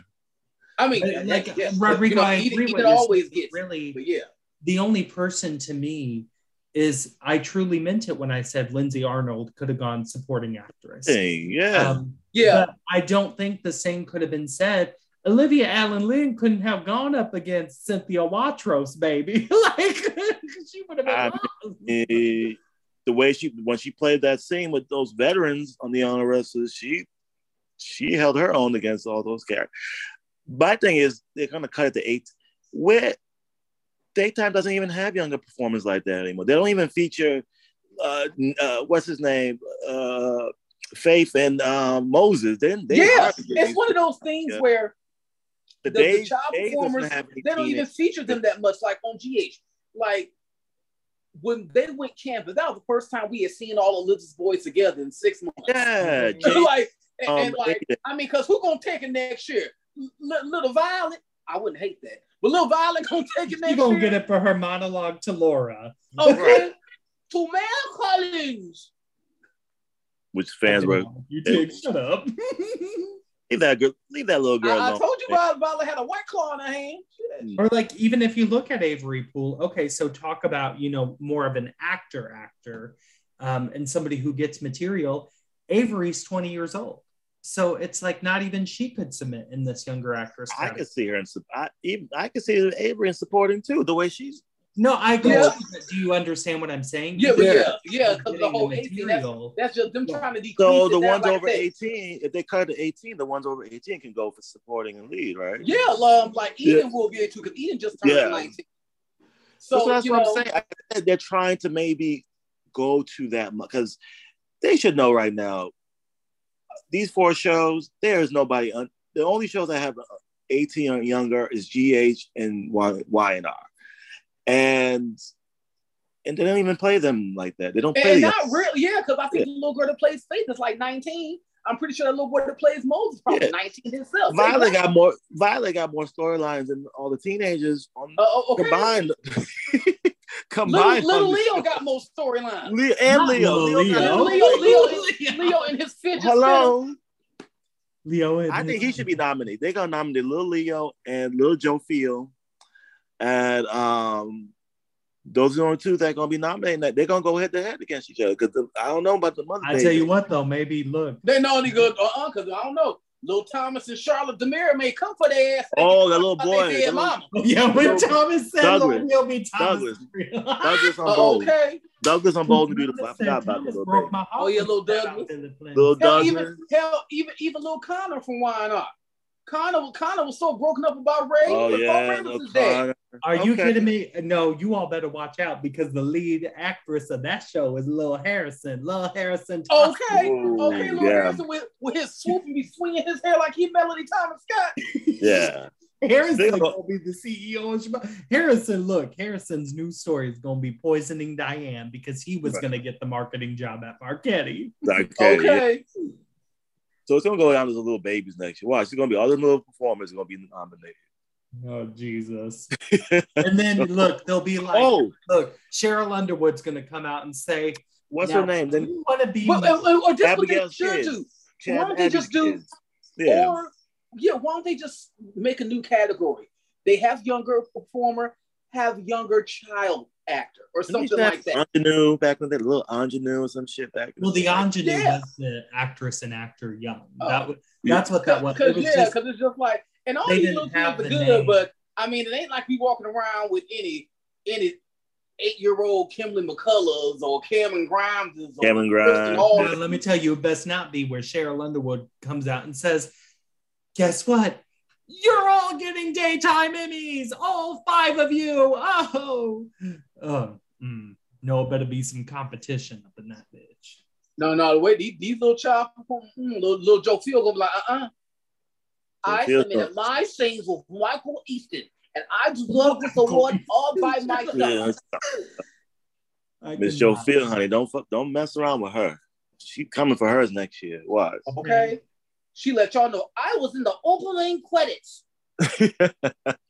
you you doing so well. And Laura told that little bitch. Laura said, "Don't you itch them, poison ivy. Don't you do it." Oh, I'll tell you what though, she gonna push Laura down the stairs. You know, this fall for saying that. And Yeah, Like, me, me and Cyrus will know have the same ponytail.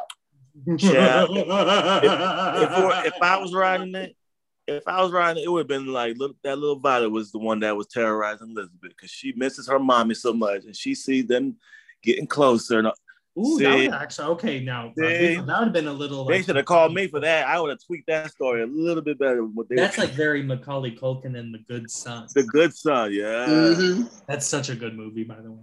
Um, but yeah, Hmm. we'll we'll see. We'll see what happens. That was a good movie. I'm an old bitch. I went to the movies. to go Yeah, I remember that. that. Yeah. Um, I couldn't believe they had a child, they had a the first the rated R movie. These children with Macaulay Culkin, a rated R. I movie. know, right? bold. That was bold back in the day. hmm Um, and then, of course, next year will be the 50th annual Daytime Emmy Award. So, what are you all hoping for for the 50th to celebrate that anniversary? Just I want- celebrating, celebrating the show, celebrating GH, celebrating Y&R. Do you want somebody like a Susan Lucci to host, or Um, Susan Lucci could host. You. It would be I want- if Susan Lucci and Shemar Moore hosted. I would want them to do it live. You remember the 50th anniversary celebrating the soaps back in the 90s? Did you ever watch Yes, that? yes, yes, yes. So they brought all these old stars from back in the days, and like they're talking about their stories, and you know, I wanted to be something like that. Like you just lots of clips, old clips, and you bring out. Remember the 25th anniversary? They brought out all the lead actress and actor Emmy Yes. back then. Um, in one, so you can get do that. Whoever's you know still alive can all come out again. Do have you know. Lifetime Achievement Award like they did in 2004, where they give it to like five people. Yes, they can do it in that in that aspect again. 'Cause I remember when they had that all the winners of the past 25 years. Oh Lord, when my Ruth Warrick rolled on out there, said I. Yeah. Yeah. But they do something so much like do a montage, old clips. Um, just I go all out. it, see if we can bring it back to New York too. That would- radio music. Yeah. Yeah, That that'd be, be really, you know, Well, they, I mean, you know, if they put the deposit down right now, I think they could work something out. yeah, they got they gotta um yeah, they need to book that right now, like today. yeah, do it. Get, get us back to Radio City Music Hall, and you know, and then lead actress comes. Hello, I'm Uh, Susan I don't Lucci. think they 23 years ago, yeah. I won my Emmy in this very room, and tonight one of you five ladies could as well. Oh, you could do a special month like for the, all the canceled shows, bring like a reunion, a cast reunion of some sort, or like I don't know. You can really like do some big things and consult some soap experts to do this. You know what I'm saying? Like uh, Michael Logan or like uh, you know Carolyn um, Yeah, Carolyn Hinsey. Yeah, and Lindsay, yeah. you know call Even up, you know, Stephanie the guys, and uh, call up the people, guys like- from Soap Opera Network because yes, Okay, Right, call up Mimi, call up um, Mimi Torchin if you got to. Shit. Dan, my Dan. Um, yeah, I You would love so to see. I would really, really love to see just a little tribute to Irna Phillips because, yes, all the great, you know, creators and writers of daytime. honey, that's going to have to be a two and a half hour show. three hour. That gotta be a three hour show. That's going to be- that. I cannot agree with it. I- and I mean, they can afford it. I mean, it, it's it's a Friday night in the summertime. Like, yeah, ain't put nothing literally. else Like, on. before that, it was the finale of that dance show that I didn't even know was a thing. Oh yeah, that that come dance with me, Mm. girl. I'm like, what the fuck is that? That's some shit my mama would have liked watching. My mama liked all the little summer competition shows. That America's Got Talent. Oh, she was crazy about Dancing with the Stars. Child. She God, I used all, to love dance. she loved seeing all those losers get up there and dance Tom Bergeron. I'm just like, oh. Um, no, because let me tell you, I used to love it when they got soap stars on there. Like the year Susan Lucci competed, and then yeah. who played Brat on All My Children. Okay, yeah, because hell yeah, Kelly Monaco won the first one. Okay, Kelly said, And then, and- yep, and then, and then Becky Budig won skating with Star. hmm Oh, that's right. I forgot about that. Okay, yeah. Yes, but yeah, I would love for them put the whole because you know the daytime Emmys got seven hundred thousand more viewers this year. We were at a two point eight. That is amazing. That's great. Yeah. And all they got to do is just do the right promotion. Do the right promotion. And god damn it, CBS, give Weiner and Bolt some money so they can have some two good, really good promos during the primetime Emmys. So I don't want no stupid hot. ass, tired Oh. ass, gimmicky. Some like it hot, some like it hot. Because That's so honey, let me tell you, it that's lives so fucking like tacky in and stupid. No, you can put together. No, no, no. Goddamn, I don't give a fuck if he's 70. You go find Clarence, goddamn it, and you give them two good bomb ass promos to air during prime time. I'm so sick of these networks and like they can't promote their soaps in prime time. I got to be honest with you. Nothing. I would have really loved it if B&B would have aired the episode of Lee's explosion in prime time. That would have been amazing. That's just 19 minutes. That's it. Half hour. Right, yeah, yeah. They could have done a prime time episode of Bold and then a two and a half hour Emmy. Because that episode with B&B of the explosion did feel very prime time.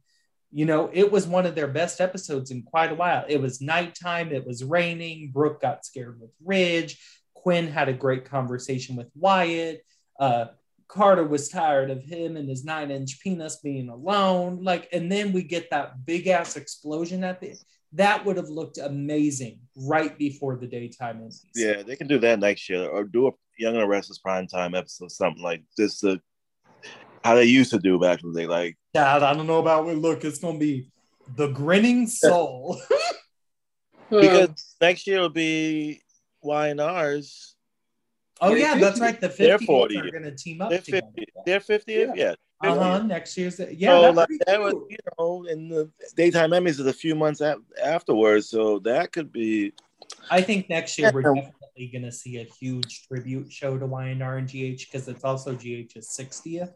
If yes, see, we no, Casey, let's not give more ideas because we just giving too many things away, and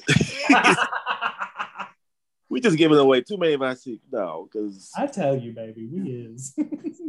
But yeah, they do. They need you working on that show right now. Like I said, y'all go to Radio City Music Hall. Y'all put down the deposit. Hell, fuck it. Y'all can have that the goddamn Apollo Theater. Shit. Just go ahead and put down the deposit and tell, tell everybody to get their they flights booked, and they, they Airbnbs together. You And think they baby, let me tell you, you best start tracking down some hard to find motherfuckers. Get Marcy Walker. Track her down. Okay, you down tell Marcy these- Walker, well, look, I I, mean, I, Marcy where- Walker been over there for the last twenty years, uh, teaching Bible study to children. You tell her to throw on a damn evening gown and bring her ass Radio City Music Hall. Goddamn it. You get you get Robin Christopher off that damn farm with Matt Crane and them kids, and you throw Get a damn dress on her too. Jones, get you get girl come out. Okay, You get okay, Vicky you Wyndham out of that. Victoria. Wyndham. I need you out the out of hiding. I need who else is in hiding? that I haven't seen. Um, Elizabeth Hubbard, where you been, boo? You you and Well, I. Was there just a few years ago because remember she and Martha presented lead actress together. Yes, let's get her Yeah, back. and goddamn it, you you go ahead and and tell Eileen Fulton to put on her good good knock around wig. Yes, Eileen is still going, still going strong. God bless that woman. She is still You going you tell strong. you tell that goddamn Susan Flannery to get her a bedazzled Yeah. pantsuit and flick her hair back. not the not Susan's pants. You know she gonna wear that pantsuit, Chad. That's that's you know you already know. And you know what? Keep this year set up too. I liked the whole Golden Globes. We're gonna do the dining tables type of things. I thought I liked it too. People getting that little drink on and shit. I saw y'all. okay. Y'all, I seen y'all. You all remember that year Maura West was drunk when she won for GH during the pop. Calico oh. knocking over twenty gears.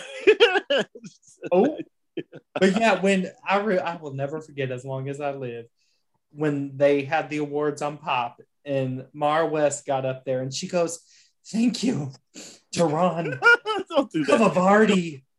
Oh, Ron. She Oh. said Ron. She said call, call, she, she she didn't even call it right. She didn't even say Yeah, right. she called him Ron Cavavardi. Everybody was butchering Ron's name. That everybody that went for cheese were butchering his name. And then they cut to Ron, and Ron looked so awkward. He was like, "Baby, be quiet. Get off this stage." The only one Oh. that uh, got right with Tony Geary, who claimed not to know him. Oh, oh Lord, no, I will never forget. You all remember when Tony presented Gina Tognoni with her and me, and the Emmy goes to Gina Tagoni. I was like, you need your ass whooped, Anthony. Ugh. or who was that? Uh, do you all remember back in like 2003? I think it was when they had like seven actresses nominated for lead actress that year. It was Oh. Cassie, Susan, and Hi, but Erika Slezak. Tabitha from Passions. And- Yeah, Yeah, it, it was, it was going down. Who was that Uh. lady who mispronounced all their names though? Like, because I will never forget. She said Casey DePaiva. And when they cut to Cassie, she bit her bottom lip and said, "Hmm." I think Vivica Fox. I think it was Vivica and Tony Geary representing. oh yes, it was. and then she said Matha Byrne, and I was like, "Who Matha?" Vivica didn't give a fuck. That she was like, I need to get this over with. I ain't Oh, going. but that was a good year. I that remember was Port, the year. That was Port the year. Uh, was nominated for they were um, nominated Best Best Soap yo, because they had that 90 minute episode they submitted. mm, Robert Oh. Christopher was pissed at Vanessa Marcil for winning that. Yes. Oh my God. Yes. Yes. Oh, she was mad as shit. She was mad. She was mad. She was mad. She was- Ooh. That Vanessa came in six for six months of work. gets an Emmy. And Robert Christopher did a whole year of just great acting and oh, she was I would also love to see now that we do for the 50th, get us some real music for those daytime Emmy montages. I I yeah. love them, but um, get us some uh, real. I, I, am like, what are they playing? Why are the theme? Why is the theme song not playing for these? I'm like, well, at least with Young and Restless, I'm like, how come you didn't throw Beth Maitland up there singing the 12,000th episode song? Like, they could have at least done that. Um, but for B and B next year, get Billie Eilish's "Bad Guy" and do a bunch of Sheila clips, and you know, get something up in there. Just get some real music. yeah, y'all can afford it. Come on now, don't be cheap. Paramount. Like CBS, I know Sony doesn't like to claim, you know, the music division and the soap division, but No, no, I'm telling y'all, y'all gonna get some more another rendition of "Some Like It Hot, Some Like It That's what you gonna get. Hmm. That stupid ass, tacky ass commercial. Some like it hot, some like it hot. It's so bad. And why are you promoting the shows while they on? I know Y&R comes on every day. I'm watching it, motherfucker. Why promote the show during the show? So my thing is, is I did not mind that they did one for the soaps. Why the fuck did we get some like it hot and then Drew Carey was playing Plinko? I was like, It just, just it promote these shows, especially like with ABC. Like all those soapy ass shows. You got Grey's Anatomy, A Million Little Things, Station 19. I can see Mm-hmm. Laura Vine and all up and through that three hour block. Quit fucking with me. Laura mine. if you I blink, like Kevin, but sh- fuck a Laura Spencer. That is Laura Vine, Amy's No. sister. Shit, she ain't even Laura Webber then. ABC, they, they once in a while they'll sneak in a um a GH promo like once in yeah, a they will. And, and, then- and especially with NBC, like Days is still like Peacock ju- is just now getting off the ground with original programming, but Days kept the lights on over there, and they still are. Promote promote Days and Peacock. Yeah, Even if it got to be a shameless Mhm. plug for Peacock, promote the shit. Like y'all should have been promoting the shit out of Days during This Is Us. Come on now. I agree. Mhm. It, it- it- it takes nothing for a 30 minutes promo. They should get a promo at least once during prime time every fucking night. It won't kill. So, um, finally, before we go, let's talk about uh, John Aniston receiving his Lifetime Achievement Award for his work in daytime, spanning from when he was Eric Richards on Days before he was Victor to The Love of Life to um, his primetime work. Uh, Tiggz, what did you think of Jennifer Aniston's little clip package for her father and also Suzanne Rogers being the one to take it home for him because he couldn't be there? Oh, I loved it. I, I loved it. I, I knew. I knew as soon as they, they I think one of the reasons they decided this because they knew they were going to be able to get a, a, an appearance by Jennifer Aniston. That's why they did. But I'm glad that they did it. I'm glad that John is receiving his flowers while he's still here. Uh, I'm a little worried that he wasn't there. It was a little concerning. Yeah, I, but I get it because it's already bad enough now. We rarely see Victor when he do like he's always sitting down. So you know, and, and hell, I'm I'm- I'm worried about Bill Hayes. We ain't seen Doug in a while. Shit, I, Well, you know- Bill Hayes is junking and jiving and hopping Eh, and but uh, yeah, but it's just you know and- these, these people get to a certain age, you start to get worried and you don't see them as much. They want to be But- up and But you know, I, I I'm- I'm so happy he got his award. I, I'm so happy. Like Victor Kiriakis has been around my entire motherfucking life, and I've loved every minute of it. Um. the montage was great, Oh, it was. It was. especially finding an Eric Richards clip. That was amazing. I mean, well, well yeah, Casey, because these shows are just they're lazy, Casey. They're lazy because it takes nothing to get an intern or somebody over there to dig through them damn tapes. They they're all organized. They're like they're like cold case files at a fucking police station. they don't they don't have to like look. Oh, go go find um the the January twenty eighth, nineteen seventy two episode. They can go right down to the archive and find that shit. All that shit's been What I did archived in order. Is you know that amazing scene we got in there with Peggy McCay. May she continue to rest in peace. Oh, I used to Mhm. love Victor and Caroline scenes. oh my god, they, Mhm. they were. Ooh, Yeah, love- like just, just everything with the curiosity, you know, th- everything with Justin and then Victor found out that Bo's his son, and then him him and Bo fighting over Carly, like he tried becoming to he tried to kill Bo. Yeah. Oh, yes, he did. he was going to kill Bo in, in an elevator shaft incident because he wanted to keep him away from Carl. And then you know the flirtation he had with Julie, and Yeah. and then you know meeting Kate when she was a heroine, and and them falling in love, and Vivian being obsessed with him, and everything with Nicole, and him always fucking with Sammy. Uh, Everything with Kate and uh and you know, Mhm. I love Victor and Maggie. Um mhm. I love their scenes this past week, you know. God, and I tweeted it out. Suzanne Rogers cries and I cry. It's like she turns those waterworks on like nobody's business. Um That's why I said for her 50th anniversary next year, I won't. Uh, she Suzanne Rogers better have on a pair of red shoes and twerking like Meg Thee Stallion. Goddamn it! I want all that shit. I want flashbacks with John Clarke. Goddamn you better get a hologram of John Clarke. shit. I know. Like I know some people had an issue with Maggie, but I've always loved Maggie. I've always loved Suzanne Rogers, Always loved Maggie, yeah. and she's she is one of the only. She's like pretty much the only character that Bill Bell created that's still left on that damn still- show, and that's gonna be there. So Well, I we'll think it's for a very nice episode. he, he needed to tone it down with the grunting when she was like "Mm, let's present john mccook with his award Mm. i was like girl calm it down. She was she was hungry. She wanted some um she wanted some monkey bread like Oprah and Gail did that night at the Oscars. yeah she was Okay, i will say i can't wait for that new hairstyle of hers to debut eight years from now she looked amazing though oh yeah, yeah, her her hair done finally grew back out. That was her hair. Mhm. it looked But like I said, I, I I ain't mad though. Like I said, it's a black woman been making that lace front because that la- that's a lace front. That's It's a a- wig. You said that. You said it. That is a lace front. Amen. And I just, you know, she looked gorgeous. The gown was a great choice and very form fitting for her. Um, but yeah, I was digging the little patsy piece haircut thing she had going on. Um, that was great. Um, other than that, Tiggz, before we go, what did you think of the Beyond Salem 2 trailer dropping? It looks good. Mm. It just looks like Bull's gonna continue to be dead, and I'm just like, uh. If Bo is going to be, I did I did see spoilers, some spoilers.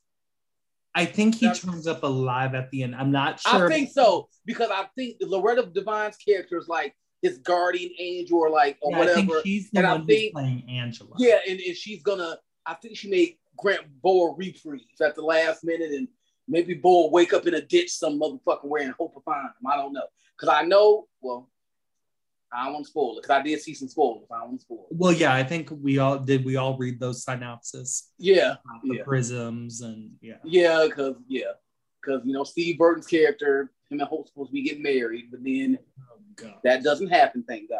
And I'm so So, happy you that we got a masturbatory, you know, cut to the trailer of Steve Burton. That was great. Yeah. Oh, Yeah, yeah. you know, and, and What's up with these looks? Like, what And- and I- and I- and I- why were they saying? Um, it was so head scratching to me. They were saying new faces. He's playing his exact He- same character. Well, who? well, who the hell, who the hell remembers that character? Who remembers he him on Played thirty years ago. Well, why didn't they just say what I would have done? Is I would have said, you know, new sunburnt face, same actor, and like. Oh Jesus Christ! But yeah, like I, I'm excited. I want to see how new Stephanie and Joey are going to be. Like they finally got a real actor to play Joey. Thank God. Oh, and then Andrew as well. You know, we're getting Yeah, and and see now, see now, they dashed my hopes. I wanted Andrew to come save Gwen, but it looked like he gonna be over there doing the bending with Paul. So I'm like, Yeah, I was like, oh, is that? oh, who yeah, was- there goes that. So I will Jeremy, say, or Horton, maybe he's Jeremy Horton is our only hope save Gwen. Maybe uh, oh, Andrew's bisexual, so He might be bisexual. He might be like that'll be refreshing. he We'll could be see. down. You know, you know. If- you know, if that, you know, or I can totally see Jordi Vilasuso popping up by Easter next year. Dario and Gwen. I told you he's already. He, I told you he already done his. He just filmed Oh, his okay. Honey, he's already Look, come look, back look. free. Okay, Jordan- Jordan- okay, Abigail Jordan done film- been killed twice. Jordan They It's done been did the whole arc. The whole already. story arc was done in three weeks. They've already shot their 60th anniversary week over there. Look, they Alice has come back from the dead and been gone again. Like shit, they are so far ahead on that damn show. Now, my only gripe is I, I love the trailer. That's not the problem. In fact, I kind of got chills with the trailer, you know, especially when Ciara was like, Mom, where have you been for the past two years? And then it like cut to all those fun clips and Bo saying fancy face, what are you doing? And so that was great.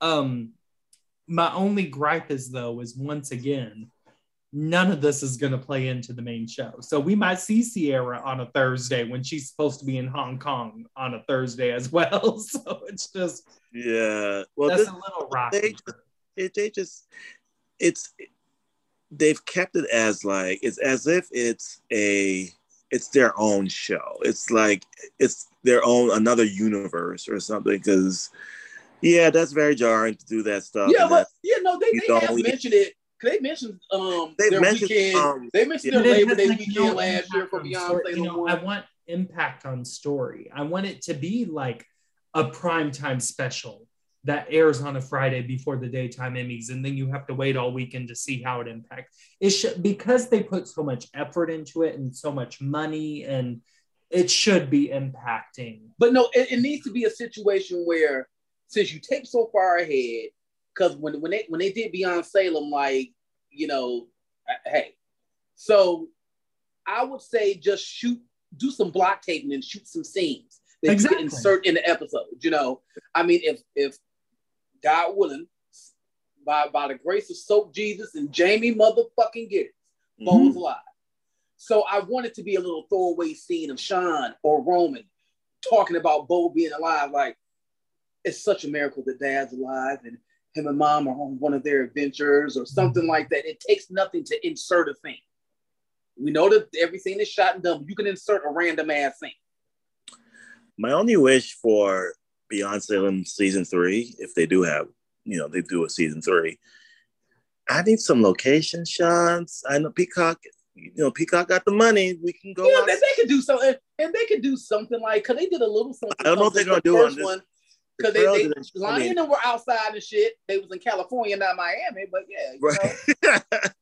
Well, But- but that's okay. I really don't mind that they're not actually bringing Leanne Hunley to Switzerland. like I'm okay with well, that. I'm not talking about like you know they can make you know Burbank look like somewhere outside. You know, well, shoot, Frank- it looks like from the trailer the sets are going to be much larger this time around because they Yeah, were, there's those sets were different. Like, cause that, that scene where we're hoping Ciara, I saw Kristian Alfonso put a clip up on Instagram, and that was a big set. like or Yeah. the casino that they cut to in the trailer. I haven't seen that many people on a day set since uh, Salem Strip Mall um, during the Salem Stalker story. So Now, now you, now you, you, uh, you gonna put some Salem respect Place, on Salem Place, yeah, I know. motherfucker.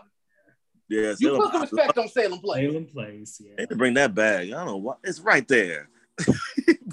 Oh, Rodrigo, you weren't loving the Horton Town Square. Hmm. No, it's, it's been over a decade. That needs a makeover. I gotta go. I, I don't like it. they try. I mean, shit. At least Ron changed out the storefronts. Fuck. They only did that shit because did Rahal and, John, and uh, uh, Drake Hogestyn back. So they want to do some big fancy schmancy shit. But I was like, mm, it wore out its welcome long time Remember ago. how big Days was so excited with that set? They promoted the hell out of that. Damn, that was so promo. I was like, God Yeah. damn, that. They were like, all your favorites are back. Days of Our Lives. Kimberly, Jack, Jennifer, Yeah, Doug, I, I, I Julie, think I think if they do if they do do Beyond Salem three, I want Alison Sweeney a part of it.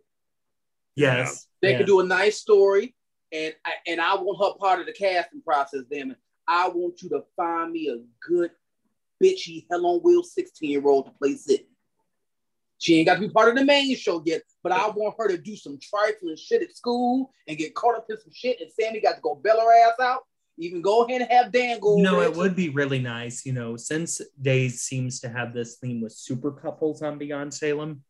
I would love to see Shane and Kim. Um, I would love to see, shoot, mm. you know what? I, I would even dig in the archive a little bit and get Melissa Horton back. Call up Lisa Trusel for three of the five episodes or something. Like, Yeah, do something like that. Yeah. Bring yeah, bring her back and go ahead and get Melissa and Pete back together. yeah, Pete. You know, something like that. And Yeah. let let Stacey Hyde play Kristen this time, y'all. I mean, Okay, I I love Eileen, but yes, Yeah, let's stay play agree. The first season, I didn't mind it. I understood the first season, but for the second one again, I'm like, Ron. Right, and then the Christmas Especially movie and everything, she's it was just like, all right. Like, And it's not even gonna make any sense because the last time I it was just like Kristen sitting somewhere sipping coffee and But yeah, no, she's still gonna Great. be on the run though, Rodrigo. So that's why that's why we gotta see Kristen in Montreal some goddamn why, where. why not just well, I don't know. I don't know why the decision they were is behind not having Stacy do Kristen, but okay. But the third season they gotta let that go. Like Are um I know uh John will be there and whatnot. Is Abe in this season? No, no, no, I don't think any of the um no. A, Anya, Yeah, no. and, Well, I uh, really wish they would have been since we're gonna get John and Roman brainwashed for the prisms. I'm like, you know, Abe was there for a large part of, you know, all of that shenanigans of who's gonna be brainwashed next. And, And, and, and if and if Jake is still gonna be around, they can include Jake. And you know, if they can, Louise girl, I know you don't play that shit with No. COVID, but if if you could if you could just put a gas mask on and come to Burbank and, and shoot for and shoot for a three day weekend, girl, you can go Or right get- back home. Get her on a Zoom, get her on a Zoom. It's something. Like, yeah, get- like, they need to because with the, yeah, that's what they can do. They Yeah. can do that where we go. It could be something that sends Jake to Alamania, and then they get Yvonne back, and then they can have Vivian skyping from, from Mhm. Statesville. yeah. And because something that happened with the Alamains, and since she can't be there, she sends Jake and she tells them, "Look, yes. you're my son, and your inheritance rides on this. You ain't just the mayor, you're an Alamain. There's a hundred million dollars for your motherfucking ass if you can find those stolen Fabergé eggs or whatever the fuck, like, Not you know, the some shit Fabergé. like that. What if Fabergé for, eggs that got um, that got Cadbury bunnies in it. I don't know shit. What if for season three of Beyond Salem they did a reboot of the Cruise of Deception Mm. Ooh. and like a huge cruise shipwreck and that could be good. I mean, yeah, no, that that'll be good. That'll be good. Or they can even go back to Louisiana and do a remake of Maison Blanche. oh, I would love that. Yeah. Because oh, oh huh. That- no. See, that'll probably be for Beyond Salem 4 when Abigail comes back. Mm-hmm. Mhm. Or, or, yeah, or I take mean, the, or, you know, or like I said, take you their asses have- back to Aremid. Oh, Or, And with or that, you can even get, or uh, do or, or do a Melaswen storyline where you bring back three characters that was previously dead. that They ain't got to be on the main show. I mean, they can do anything. There's so much they can do. It's just, But I yeah, just I'm, like, I'm really telling you. You know, a cruise ship would be so. Tognoni is Greta Von Amberg. Oh, okay. But a cruise ship would be so easy. That would take nothing because then what you need like two cabins, a front, and the main room, and that's it. So there you go. It could save on money and everybody could still look fabulous. And you know, we can get Jack and Jennifer, Katie McLean, and Matt Ashford on there since they were a part of the original. And Yeah, and, and go ahead. Go ahead and dig up Jason Brooks. He ain't doing nothing. yep, yep. yeah, finally, Breeze. They can, yeah. you know, they can they can have they can have Casey Moss come back. JJ can be there with them for a little adventure. Like it's just so much they can do. Bring back Carrie and Austin. And, and hell, that could be a, a, a Beyond Salem story. Bring back Carrie and Austin.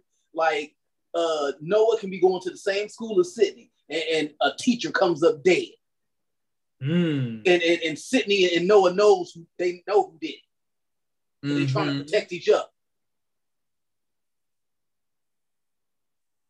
Yeah, there is so many things they could do for the future of that. Um, And I really want the other three soaps to take heart to this. Like Peacock and NBC care, they're paying attention. Like CBS and Paramount, Hulu and Disney, they will pay attention.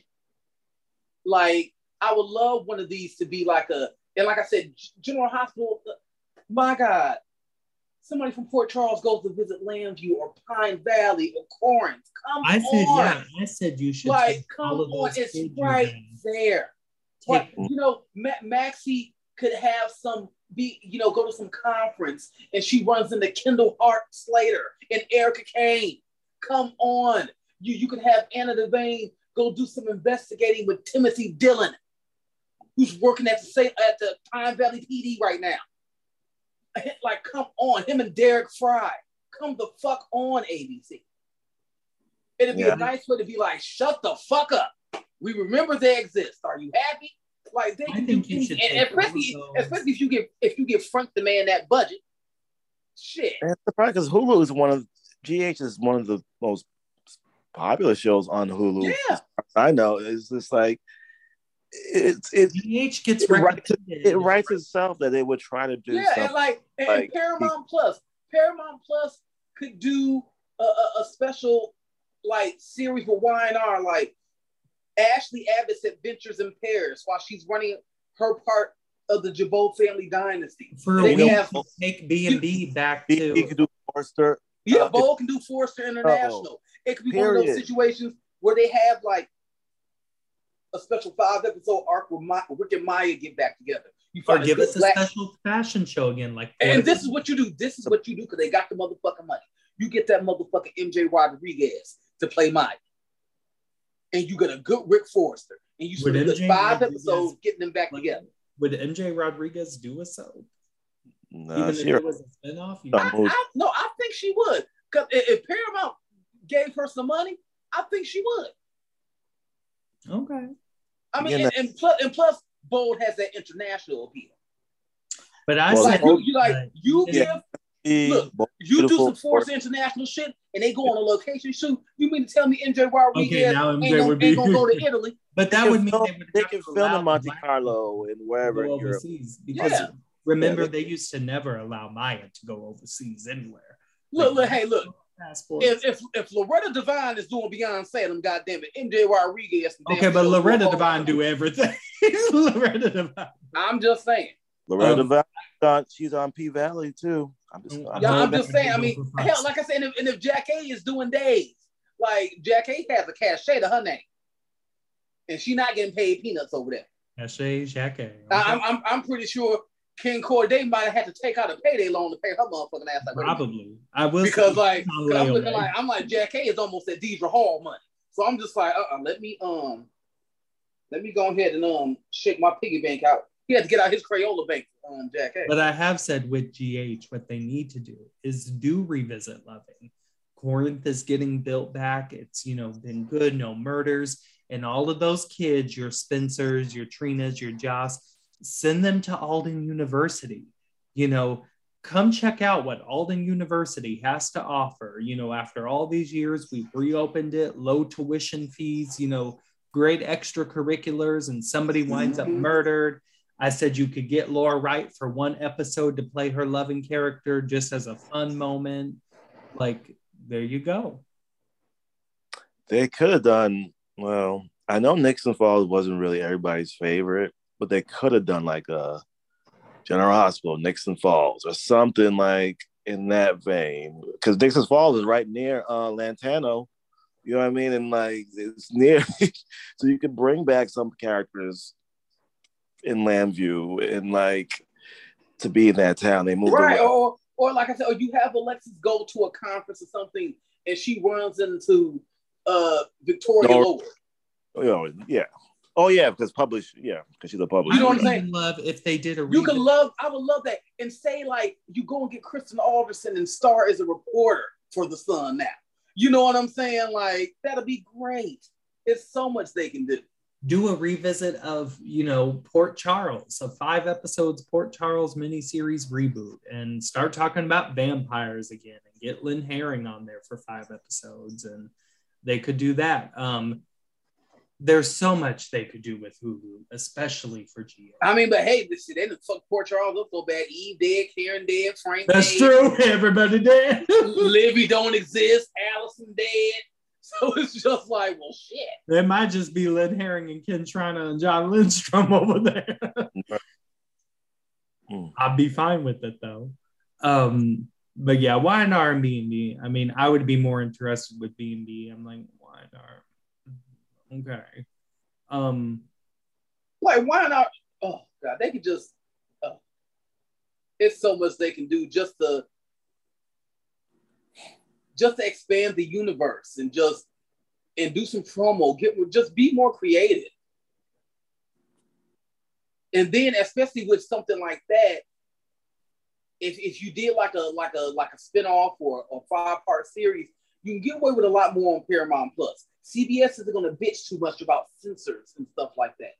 You can get away with a lot more. You might not have to listen to that many network notes. They're like, oh, it's on Paramount Plus. I mean, Mhm. I don't know, child.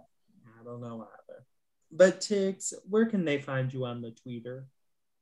You can find me at Ben Master Part Two, talking shit about Willow, and and to the 19 people that actually like Willow, say the hell out of my damn mentions. Willow is a fictional character. So what? I wanted to die. Shit. That's harsh. Well, that's pretty mean. I didn't say I wanted little Katelyn MacMullen to die. I said I wanted Willow to die. Shit.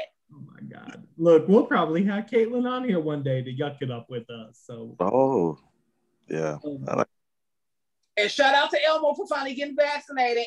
Ow. And then somebody on Twitter was like, well, why is he just not getting vaccinated? I'm like, because dummies. The CDC is finally approving children under five who watch Sesame Street to get vaccinated, you idiot. So if Elmo's doing it, they're going to want to do it too, dumbass. Hello. exactly. God, read the room. Shit. People be so ready to bitch. Mm-hmm. God, ain't that the truth? Um, Rodrigo, where can they find you on that bird app? You can find me on that lovely bird app at Rodrigo's World 81. Of course, talking shit as usual. Um, and come, come in my mentions. I dare you, some some of you. These days, okay, y'all, because anytime you come in mine, I Trying send you these right days. back. y'all been trying my patience these days. Some of y'all, you know who you are. That's all I have to say. Because you can't argue social with me, babe. I've been watching for over 30 I'm- years. You can't on. argue with me. I'm always ready. Thank you. Um, Oh, and just to circle back, one point about Wendy Williams. I'm praying for her, and I want her to take a step back from her career and focus on her money and her health. To hell with trying to do a podcast or whatever right now. You focus on keeping your getting your motherfucking money from Wells Fargo, and you focus on your health. That is top priority: your money and your health. You got it. You you you fine. Whenever you ready to come back, and whatever way, shape, form you ready to come back, the fans will be waiting on you. Focus on yourself first. That's all I got. and that's the thing. Like, we'll always be here for her. Like, she doesn't need to do something right this very minute. No. it's over. Wendy is worth $15 million. She ain't got to do shit. So it's just like just focus on your money and your livelihood and your health, and that's it. When you get to a point where your your health is is you know balanced out and you're better and your money is tight, then you focus on something else. Mhm. Um, and then you can find me always having so many lovely interactions at ACS Hutch. Um, and you can find our show on Twitter at the chat underscore podcast. You can also find us on Facebook at the chat show podcast. And also, just to let you all know, this podcast and this panel, we stand with women. We stand for the right of my body, my choice. We choice. For abortions. Okay. Yep. Women deserve to have proper health care and they deserve to have it in their hands and they deserve reproductive freedom. They sure as hell do. Fuck and what what kills what kills me about this is that the government wants these women to have these babies, but they, they ain't got to keep them. All You you're know- going to get is a lot more children in the foster care system. unwanted That's what you're going to get. you don't give a fuck about because you want them so alive. Right, and want- that you're gonna be stuck taking care of You because they're gonna be wards of the state. You want nothing to do with them. Y'all can all go suck a dick, all y'all. Thank you. ain't none of y'all gonna help these women take care of these kids. And then the, there are so many women have so many health issues, things wrong where they have to have an abortion, where a pregnancy could actually kill them. And now they're not gonna have access to that depending on where they are and what c- the color of their skin is and what tax Mhm. bracket they're in, because Yeah. these ignorant motherfuckers who ain't never got to worry about that have made this this this monumental important protective law go away. Hillary and for to all the people out there who think it doesn't affect you it does. Because they came for women they're coming for the gays next Hillary tried to tell y'all motherfuckers, and I blame y'all that didn't vote in 2016, especially for her. Fuck y'all, mm-hmm. because y'all are the cause of this yep. bullshit. all the people that, me that voted very for trump clear. all the Yep. people that voted for an independent candidate that was never gonna fucking win and all the people that voted for that damn monkey because you thought this was a fucking joke This was- This say- is why voting is important. This is why voting is important. And everybody says voting in the. I'm like, no, sweetheart. You need to vote in every single election. All Election. y'all worried about is the presidential election. Don't No, just care about because we president. see now The the Democrats they control with the the House and the Senate. Don't mean shit because Trump was able to appoint those Supreme Court justices when he was in office, and they've been trying their best to block every fucking thing. You need to vote in every election. Worry about what's going on in your backyard, your aldermen, your councilmen, your, your, your mayors, your governors, your senators. Right down to your all town that too. treasurers. Like worry Yeah. about every single one of You them. need to worry about everything because at the end of the day, you're a tax-paying citizen. Mhm. Every time those bloodsuckers gouge you, it's going back into your country, your state, your city, your county. yes. Start learning where the fuck your money is going. And I Mhm. know when we were younger, it was easy for us to ignore politics and all that. But no, fuck that. I pay attention now. A bitch, I'm about to be Rachel Maddow in this bitch. I've been paying attention. I'm, uh, I'm, I'm tired of this shit. Uh, And shout out to my girl Tiffany Cross over at MSNBC. My girl be letting them motherfuckers have it every goddamn weekend on the Cross Connection. Shout out, girl. Tig's gonna do a spinoff. Tig's gonna this September. It's the political chat airing the Sherri Shepherd show. Yes, y'all. We have more to say than just soaps. Okay, period. Because we care about you all. We care care. about you all, and we care about our freedoms. We care about our rights. We care about your rights. We care about who's next door. We care. And so the chat stands with women, and we stand with reproductive freedom. Period. That's right. And Amen. now you all have a good night, and we'll talk shit with you all next week. Hey. Good night, y'all. Wash your ass. Wear a mask. and what, Tiggz? Go ahead, say the last part. Wash your ass. Wear a mask. Get vaccinated. Mind your motherfucking business. There it Especially if you're a straight motherfucking man. is. Mind Yes. your goddamn business. Don't worry business. about if I'm sucking dick. Don't worry about if Rebecca Lynn want a goddamn abortion because her husband ain't shit. You don't worry about that shit. You worry about your little ass dick and the prostitute you be paying off. You Oh. worry about that. Good night, y'all.